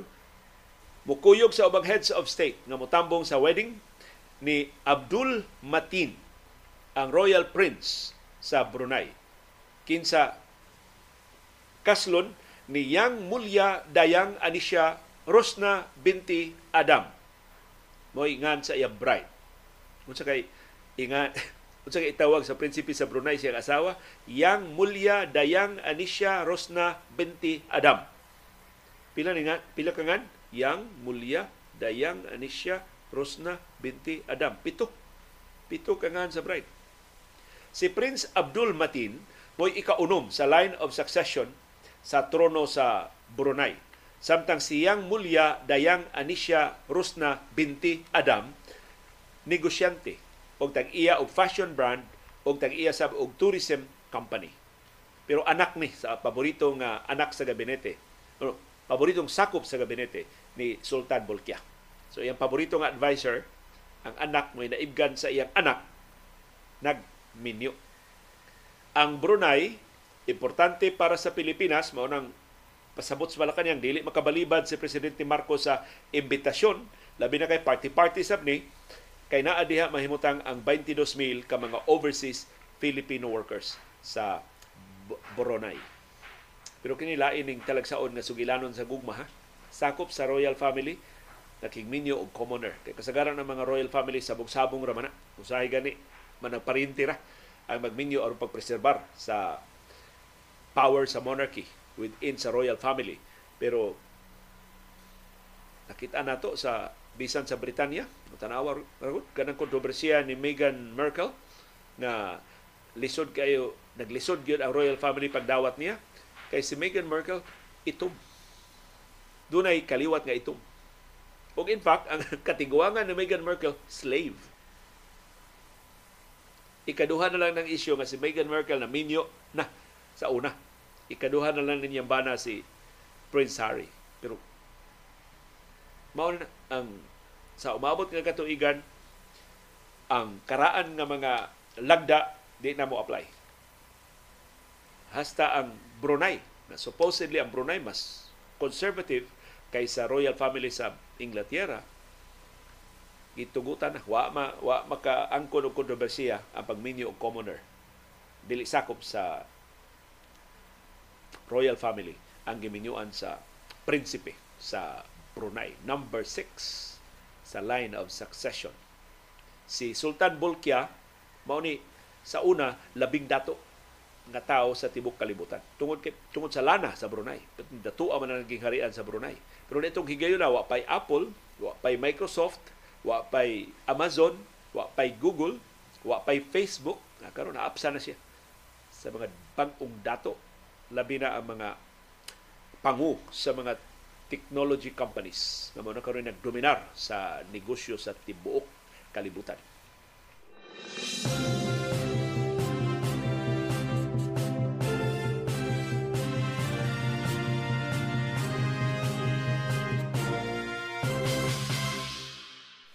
Og napildi ang China sa eleksyon sa Taiwan.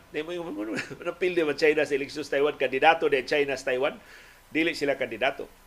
Pero doon na sila kandidato pagka-presidente o gilampurnas sa mga Taiwanese ang kandidato pagka-presidente nga gisuportahan sa China. Nidaog ang kandidato pagka-presidente nga ang iyang plataforma, ang iyang mga diskurso, ang kinatibuk-an niyang kampanya nagdeklarar nga iyang suklan ang puwersa sa China pagkuha pagbalik sa Taiwan. Iyang panalipdan ang demokratikanhon nga mga institusyon sa Taiwan batok sa diktadura sa China nga gustong mo ulipon nila So ang mga Taiwanese, dili ganahan mo balik pagpasilong sa China. Dili ganahan mahimo silang probinsya sa China. Pinaagi sa resulta sa presidential elections kagahapong adlaw ang mga Taiwanese deklarar sa klaro tibuok bantok lantip nga tingog gusto silang magpabiling gawas nun gikan sa China. Ang nidaog mao ang kandidato sa ruling party sa Taiwan nga si Lai Ching Te. Ang China nitawag ni Lai Ching-te nga hulga sa kalinaw. O dili ang ngayong padag-on sa Taiwan. Pero atol sa eleksyon kagahapong adlaw, mayoriya sa mga botante na niapil sa eleksyon ni pili ni Lai.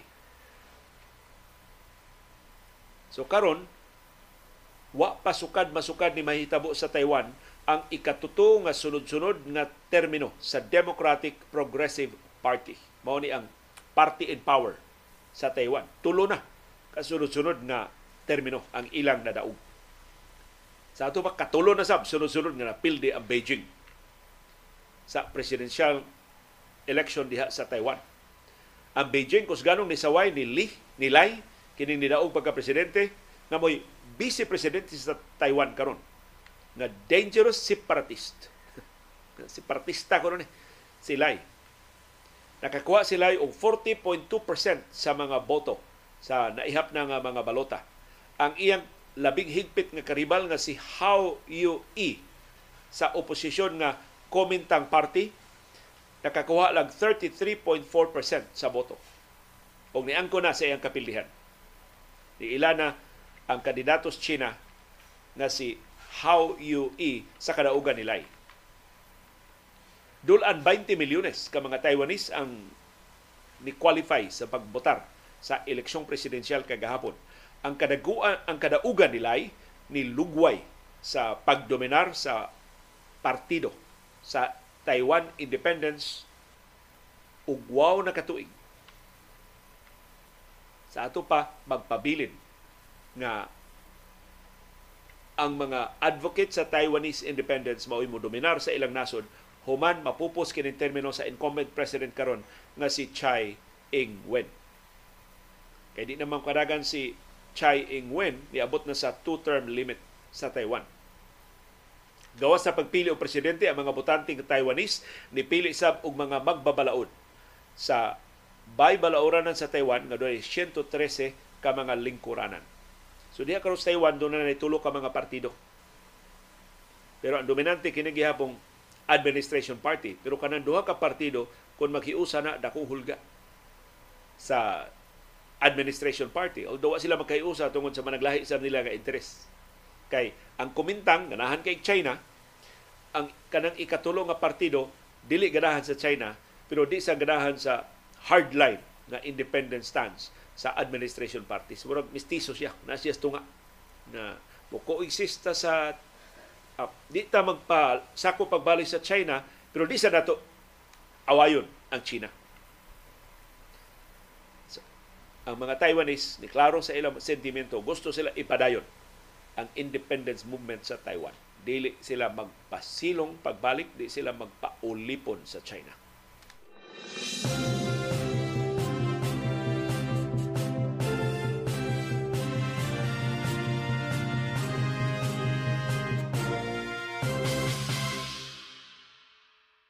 Og di atay resultas duwa usaray duwa gahapon sa Philippine Basketball gabi sa Philippine Basketball Association sa pagpadayon sa Commissioner's Cup ang Barangay Hinebra mo nakakuha sa usa na lang kanahibilin nga twice to beat slot sa quarterfinals sa Commissioner's Cup. Gipilde sa Hinebra gabi ang Inlex Road Warriors 103-99.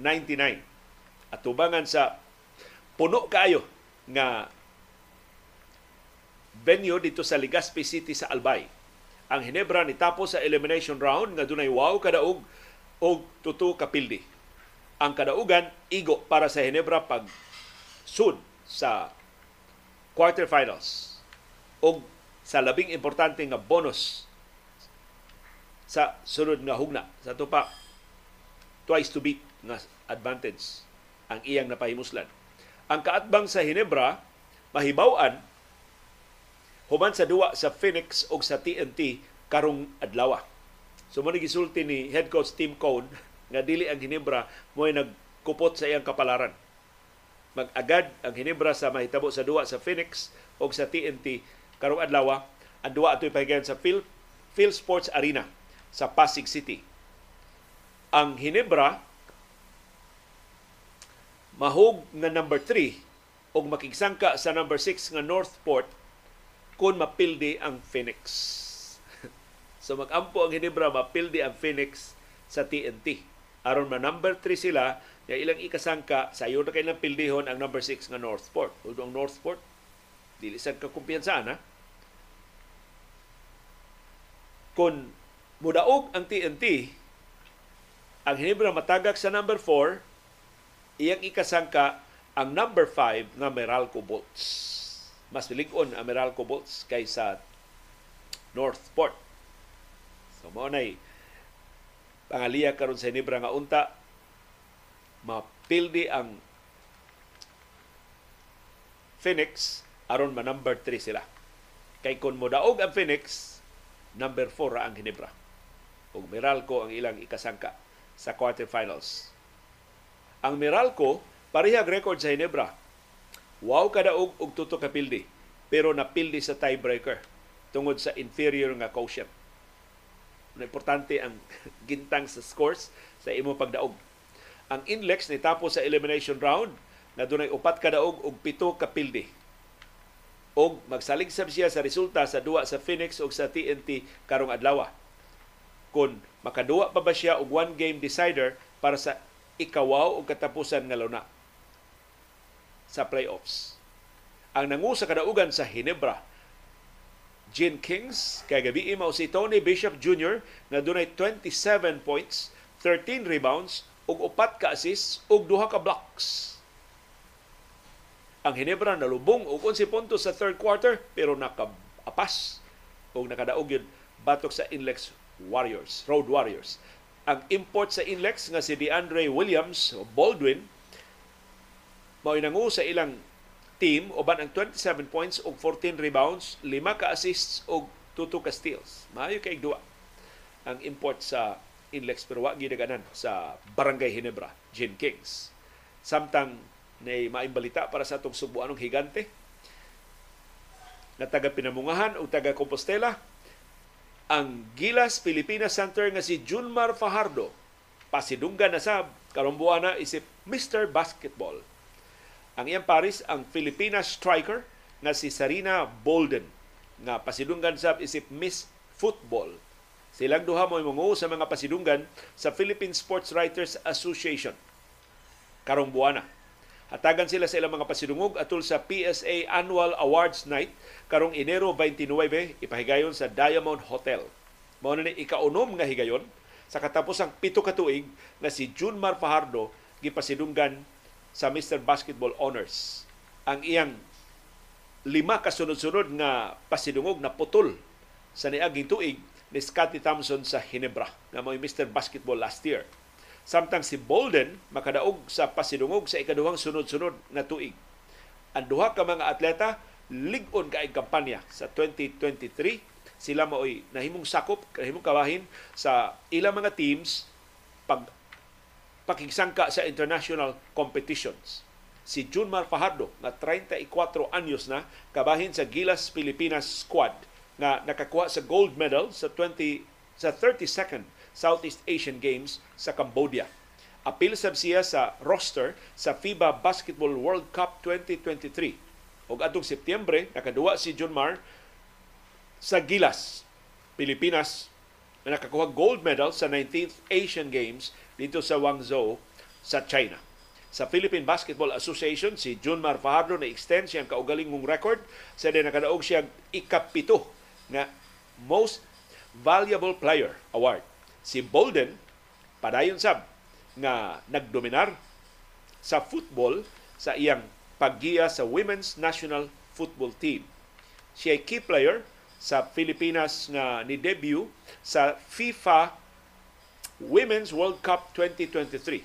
Siya ay nakaskor sa labing unang goal sa competition 1-0 sa ilang pagdaog batok sa co-host nga New Zealand. Si Bolden nakaskor og 12 ka goals para sa Pilipinas sa 2023. Ang kinatibuk-an niyang goals 28 sa niaging tuig 2023. Congratulations ni Junmar Fajardo ang Mr. Basketball. O congratulations sa Miss Football na pasidungan sab sa Philippine Sports Writers Association nga si Sarina Bolden.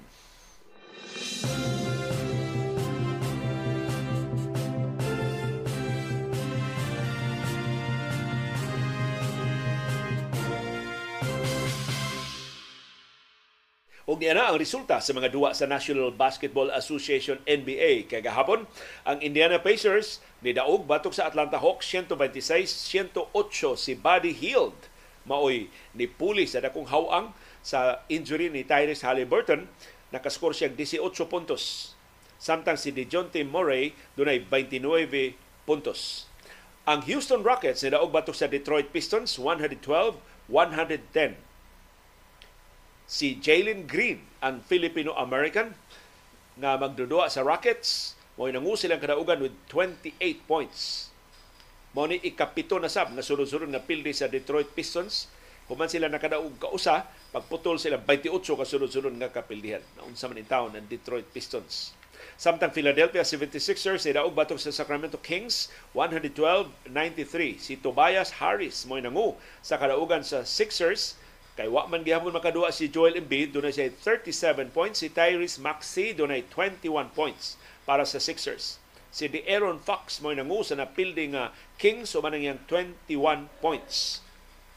Naputol sa Sixers ang tuto nila kasunod-sunod nga kapildihan tungod sa absence ni Joel Embiid. Si Joel Embiid wa makaduwa sa ikatutong sunod-sunod nga duwa tungod sa iyang soreness sa kasakit sa iyang left knee Samtang Golden State Warriors ni pilde sa Chicago Bulls 140-131. Si Klay Thompson may nangu sa kadaugan sa Warriors with 30 points. Si Stephen Curry dunay 27 points sa kadaugan sa Warriors. Si DeMar DeRozan may nangu sa napilde nga Bulls uban ang iyang 39 points. Samtang Miami Heat Nidaog batok sa Orlando Magic 99-96. Si Duncan Robinson may nangu sa kadaugan sa Heat uban ang 23 points. Si Paulo Banquero may nangu sa napilding ang Magic with 25 points. Pero ang hero sa kadaugan sa Heat mao si Bam Adebayo. Samtang Minnesota Timberwolves nidaog batok sa Portland Trail Blazers 116-93 si Rudy Gobert mao nangu sa kadaugan sa Timberwolves with 24 points and 17 rebounds. Si Carl Anthony Towns abag ni Gobert uban sa iyang 23 points. Ang Minnesota labing hingigua kag ha, kagahapon 55% sa ilang mga field goals ang ilang napasud pero perti mugnawa sa ilang leading scorer na si Anthony Edwards. Samtang San Antonio Spurs gipanguluhan sa French teenager nga si Victor Wembanyama ni daog sa Charlotte Hornets 135-99 si Wembanyama dunay 26 points, 11, 11 rebounds, duha ka blocks, sud lang sa 20 minutos. Iyang gi spoil ang return lipay kayo ang mga fans sa Hornets kay nibalik na ilang superstar nga si Lamelo Ball human sa 20 kadua nga absence. Si Lamelo dunay 28 points para sa Hornets. Samtang Los Angeles Clippers ni daog batok sa Memphis Grizzlies 128-119. Si Paul George may top scorer para sa Clippers with 37 points. Si Kawhi Leonard dunay 22 points. Si Russell Westbrook dunay 12 points. Si James Harden dunay 11 points. Bating lingigas duwa sa Big Four sa Clippers. Samtang si ang Grizzlies padayon nga nahikawan sa serbisyo ni Jamorant kay murag gahapon gi operahan si Jamorant sa iyang abaga nya season ending na nang maong surgery di siya kabalik hantod sa sunod na season si Marcus Smart sa Grizzlies di sa makaduwa og unom ka semana tungod sa iyang injury sa iyang right finger. So ang nangu nila gahapon mao si Jared Jackson Jr. Triple J sa Memphis dunay 21 points. Sa duwa kay gahapon ang Utah Jazz ni daog batok sa Toronto Raptors 145-113 si Jordan Clarkson ng atong Filipino-American mo nangu sa kadaugan sa Jazz with 21 points ang taga Finland nga si Lori Markkanen mo top scorer with 22 points. Mo ni ikapito nga sunod-sunod nga daog sa Utah sa ilang home court. Si Pascal Siakam mo nangusa na building nga Raptors with 27 points pero si Pascal Siakam mo karoy labing giilugan nga magdudua sa National Basketball Association. Pila na lang kasimana sa dili pa ang deadline sa trade. Si Siakam naguol na di siya i-extend sa Toronto Raptors kay dako mong kay siya sweldo dili ganahan ang Raptors nga mo renew sa iyang kontrata. So ang ilang negotiation sa extension wa gyud napaingnan. Matod sa ESPN, mao ni ang, ang posibleng mga destinasyon ni Pascal Siakam. Ang Indiana Pacers da, mo ilabing dako og kahigayonon maka kuha ni Siakam pakahatag niya og maximum contract sa off-season gusto sa Toronto Raptors nga bayluan si Pascal Siakam sa batanon ng mga superstar sa Indiana Pacers na silang Benedict Maturin o si Jarvis Walker.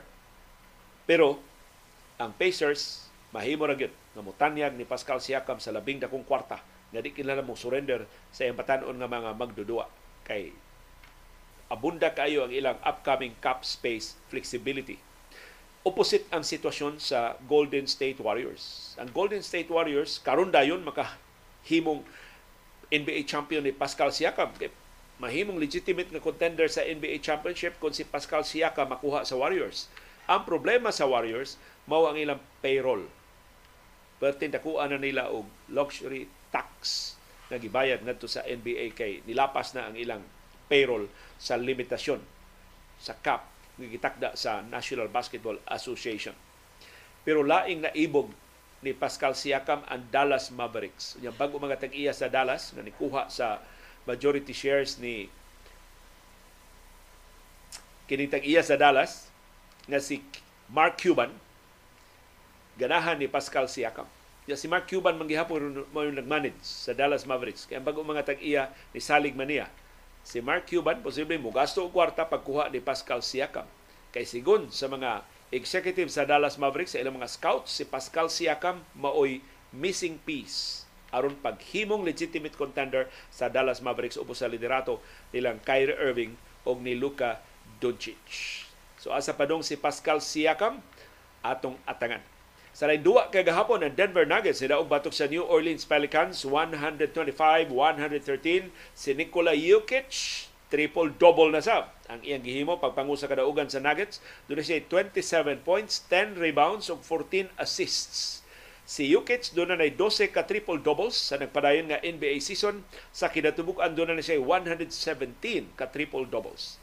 Si Zion Williamson mao nangu sa kapildihan sa lain sa kay paminawon siya nangu sa kapildihan. Siya nangu sa napildi nga Pelicans with 30 points. Ug mao ni ang schedule sa mga duwa sa NBA karong sa tong oras sa Pilipinas alas 8 karong ang Houston Rockets manung sa Boston Celtics alas 8:30 karong Washington Wizards manung sa Atlanta Hawks alas 9 karong New York Knicks manung sa Memphis Grizzlies alas 9 karong Golden State Warriors manung ni Giannis Antetokounmpo ug ni Damian Lillard sa Milwaukee Bucks tindot tindoa Alas 9 karong Orlando Magic manung sa Oklahoma City Thunder. Alas 9:30 karong New Orleans Pelicans manung sa Texas ato sila sa Dallas Mavericks. Alas 9:30 karong Chicago Bulls manung sa Texas ato sila sa San Antonio Spurs. O alas 10:30 karong ang Los Angeles Lakers mutungas aron manung sa Utah Jazz.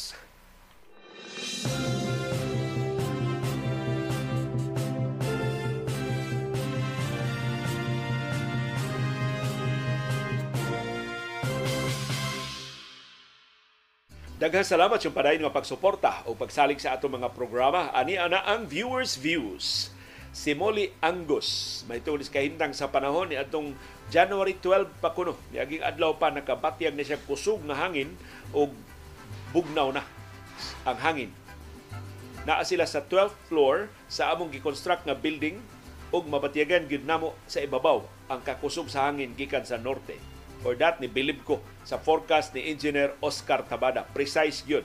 But sad to say, sa iyang latest forecast, nga mo init na ta wali muot na sab inig ka solemn procession sa Bispiras sa Fiesta Senior karong Sabado hinaot masayop si Engineer Tabada sa iyang forecast matod ni Molly si Felizardo Escanio niingon mayo unta kung limitahan sa Pilipinas ang pagpanggiya ang pagpanag-iya og sakyanan unahon nila pag-improve ang mass transport system sa nasod. Di actually mo na first requirement sa ubang kanasuran. Sa wa pa nila limitahi ang car ownership, ang vehicle ownership, ilang gitarong ang mass transport system. Ang ato, ang atong mass transport system, jeepneys raman o buses. Doon ay trend dito sa Metro Manila, inefficient pa kaayo. Dili sa ato, Sugbo, sa umabahin sa Kabisayan ng Sumindanao, wa tay lehitimo nga mass transport system. Ang ato untang attempt pagtukod og bus transport system kanang BRT, ang Bus Rapid Transit sa Cebu City, pero hantod garon gilalisan pa. Idayon pagpatuman bisag nang nagsugod na silang kumkum sudan para sa BRT. Si Attorney Carlos Alan Cardenas niingon kung limitahan ang pagpadag-iya sa sakyanan diri sa Pilipinas ang mga dato o mga politiko ray dunay sakyanan. Kay sila may naay contact sa gobyerno. Kung okay na doon na available nga slots makapalit na sila og sakyanan. Na ato ni Cardenas gi-address na sa Singapore o sa ubang kanasuran. Ang ilang gihimo dito lottery. Lottery ang pagpanag-iyaw sa kanang bisag bilyonaryo pa ka linya ka kuyog kas kargado sa pier linya kano sa makapalit lang sa sakyanan, dili tungod sa gidaghanon sa iyong kwarta, kung dili pinagi sa lottery. But of course, kung pasiuda sa lottery din sa Pilipinas, magduda gyapon ta sa integrity sa lottery. Ingunan na nakaubos ang credibility sa gobyerno sa Pilipinas sa atong pananaw. Si Jojo Alcalen, niingon parehas na sa akong kauban sa trabaho. Iyan na ning reaksyon sa atong panahom dayong kilong-kilong. Nibalhin siyang trabaho sa city government kay mechanical engineer lagi na himong department head sa motor pool ang mayor gusto mang mupalit og mga bag-ong heavy equipment kay nadaot na pero nipasalig siya sa mayor nga pwede pa maayo. so isipangus motor pool kamao man siya nga maayo pa ingon mayor dili magpalit ta tag bag-o. Ang mayor gusto nga naay komisyon ni pugos nga mupalit yun og bag-ong equipment. So naglalis sila lakton pagkasulti gibalhin jud siya ang akong amigo sa Islas Olango. Mo ni ni-resign na lang siya unsa kunoy iyang ayuhon dito sa Islas Olango manginhas na siya dito. Si Sam Dapin, niingon, prayers lang jud ang iyang weapon. At yun para sa wa makakita sa atong panahom dayon kilom-kilom ang atong istorya gahapon mahitungod ni Ramiro. Si Ramiro usa ka board top notcher ni sakripisyo in town wa mo dawat sa offer sa pribado mga kompanya kay nisuway siya serbisyo sa gobyerno. Only to find out labihan yung kurakuta labihan yung patia sa pagserbisyo sa gobyerno. Pero iyang gipasalamatan si Senior Santo Niño nga may nakagiya niya nakapalingkawas niya gikan sa tentasyon na mangwarta unta. Na ibog na siya dako kay kwartang gisuborno niya. Si Sam Dapi niingon prayers lang jud ang iyang weapon. Kay only prayers can defeat the devil pero kinahanglan jud siya mga liyak og kalig-on. Kay everyday ang iyang pagpanrabaho naa sa iyang palibot ang iyang mga kontra. Mura siya og nisung og gera gera batok corruption. Si Imelda Fernandez Olair niingon basta tinarong atong pagpanrabaho kaluy-an gitas Ginoo padayon lang sa pagampo para giyahan gihapon sa Holy Spirit. Si Joel Recania niingon og iya lang nang ipadayon iya baruganan nga na siya sa side sa matarong dili siya mahadlok kay dili siya pasagdan sa labawong makagagahom si Luke niingon kanindot sa sugilano ni Ramiro mayunta mauni ang sinugdanan sa mga bag-ong tubo nga naa sa gobyerno nga idealistic ug dunay konsyensya nga mutubos sa atong nasod. I will keep you in my prayers, Ramiro, whoever, wherever you are. May Senior Santo Niño be at your side always and keep you safe. Si Cebu Uptowner niingon may na lang si Ramiro dili appointed or elected kundi qualified yun nga professional sa iyang gikuptan nga pwesto sa gobyerno. Nga ang trabaho niya nagbasihan sa iyang nagbase siyang katakos ug sa iyang technical expertise dili tungod kay duol siya sa luwag ni bisan kinsang tao. Uy, ang kang Ramiro ba nasuod siya tungod kay amigos mayor ang iyang amahan. So bisan professional ka sa gobyerno usahay mangita ka koneksyon aron makasuod ka sa gobyerno. Pero sa bahin ni Ramiro, lison mo kay siya balibaran kay board top notcher Kunya batanon ba? Daghan kay offer sa ubang mga kompanya so dako kay nang bitaha sa local government unit nga naa niya. Posibleng mao ni hinungdan ngano si Ramiro wa palagputa bisan siyang pag lawgaw atong ilang transaksyon. Si Victor Di Aquino nangutana unsay nahitabo? Wa naman ko man-notify sa akong cellphone nga nagsugod na ang panahom dayong kilom-kilom. Kaunta nag-follow man ko. Nag-like pa jud. Karon rapod kahapon rapod sapon nga why notification nga nagsugod. Abi nako wa gani panahom sa kilom, dayong kilom-kilo, maay na lang, ni-open ko sa YouTube og nag-una ang video sa panahom dayong kilom-kilom. Na Victor, tanawa ko no telling na disable nimo ang imong notification. Kaya usually, mo notify man ang YouTube kung doon natin bago mga broadcast kung nakasubscribe mo o ni-like mo sa atong channel. Daghang salamat sa inyong padayon nga pagtabang.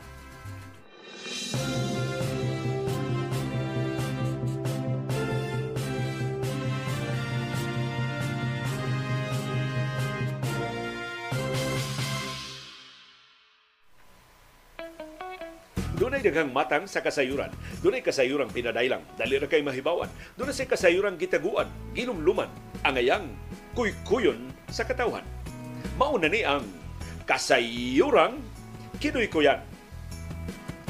Dunay usa ka civic club dito sa Kauluhan, iya mga sakop mga dagkong opisyal sa kagamhanan, labing adunahang mga negosyante sa tibuok kapupudan usa sila sa labing prestihyoso nga civic organizations dito sa kauluhan. Pero doon na sila usa ka suliran. Kung dako kay ning ilang problema ang gihuptan, wa sila korum sa mga tigom nga ilang pasigdahan. Kay hapit tanan nilang ginsakupan, busy sa ilang mga negosyong giatiman, busy hapit tanan dunay biyahe sa ubang kanasuran, kanunay nga ang pagtambong sa ilang mga tigom mataligaman. Unya, usara ba sa ilang mga kalihukan kausara man ni sila magtigom kada buwan. O imbitar sila sa labing dagko nga mga opisyal sa kagamhanan. Aron nga ang mga lagdas gobyerno mahisgutan mapasabot ngadto sa mga hingtungdan. Makadugang ni sa prestige ining ilang organisasyon. Kon mutunga ang mga opisyal sa administrasyon. Nagpasabot nga powerful ang ilang kahupungan gihatag ang importansya sa mga opisyal sa kagamhanan precisely tungod sa ka inila sa ilang mga ginsakupan So kung way quorum ang ilang grupo, maabtan nagmingaw, inigtambong sa ilang imbitahon nga opisyal sa gobyerno, medyo sila mauwawan ang ilang grupo, medyo sila manlipaghong ug mainsulto. So naningkamot sila pagsulbad ining ilang problema so pagdasig sa ilang mga sakop nga aron makakurom sila. Aron inigabot sa ilang mga bisita, inila kayo ang mga sakop nga makita niya o musamot ang kabilip sa mga opisyal gobyerno ining civic club nila. kausano sa karon lang bag-o niimbitar sila og dakong opisyal sa gobyerno nga tuwa na magbasis Manila pero taga Sugbo. Daghan kuno kaayo dili ganahan pero wa naman sila ing maimbitar. So mao na lang ilang gi gisuwatan. Nisugot man kuno ang hingtungdan. So schedule na ang meeting sa ilang kahumpungan. Pero aron kuno pagsiguro nga dunay quorum di sila mauwawan kadto kunong mga sakop nga ni Aras Pilipinas kita hibaw nila ni Aras Pilipinas ginan bisan kadiyot lang. Bisan inig inig check attendance lang inig sugod lang sa programa. Tambungin ninyo. Bahala mag hinahinay mong lakaw. Inig sugod na sa inig boylo. So for a change doon sila quorum sa ilang organisasyon. Pero murag igo na ginagkakapit sa quorum. Aron makatransact ba silang business sa ilang uh, organisasyon? Pero dugay kuno kay sila nga nagpaabot ang ilang bisita nga taga Subo. Dugay kuno kay nga niabot. Pero pagkataon-taon gahom na kayo diha na kagubot ang ilang bisita. Niabot. Og na nahatagan ng kinutuban ang ilang kasibot Doon man, ang ilang bisita, gisugat na nila. Doon naman sila welcome party. Aron pag ulog-ulog bas mga opisyal sa gobyerno nga giimbitar nila na dunay welcome party nga mohangop nila sa ganghaan pa lang sa hotel na maoy kasagarang venue sa kalihukan nila. Sus, ang ilang punong welcome party perting kuganga. Kay perting dako as delegasyon sa niabot nilang bisita. Ihap-ihap ko sa welcome party murag 15 ka ginsakupan ang nagsunod-sunod atong opisyal nga taga Subo nga ilang gidapit sa ilang kalihukan. Kus tanang undersecretaries dito. So kahibaw mga sakop sa gabinete nga taga Subo. Tanang assistant secretaries dito. Murag tanang department heads dito. Hasta mga gwardiya, hasta mga driver gipa kuyog sa grupo. So impressive kuno kaayo ang grupo. Delegation of 15 mo inisud sa ilang kalihukan may gani nakaandam silang extra nga lingkuranan napahimutan gyud nila ang tanan. Og nakinuhungay ko no ang mga sakop sa grupo.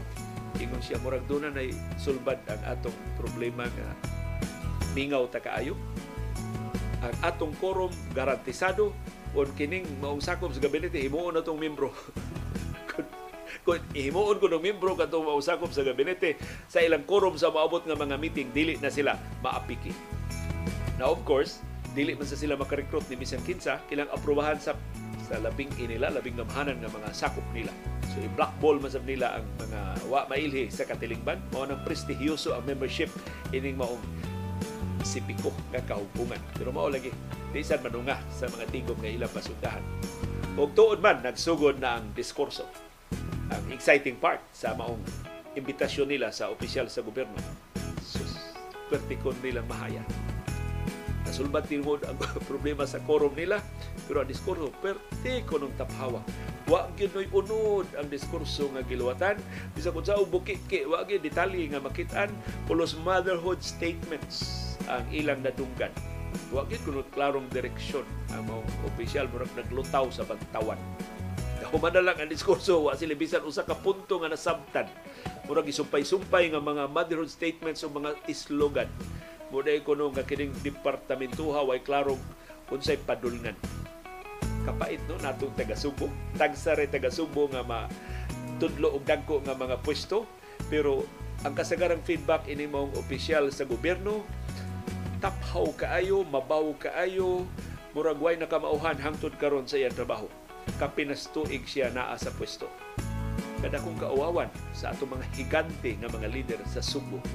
Ni ay politiko da ni sunod nga naptudlo sa nasundong pwesto nagpakauaw man hinoon sa katawhan sa Subo.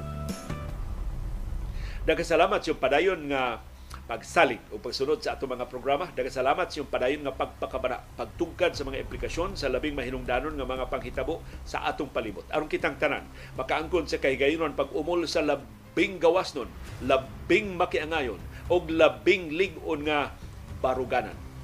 Maukad to ang among baruganan. Unsay imong baruganan. Daghang salamat sa imong pakiguban. thank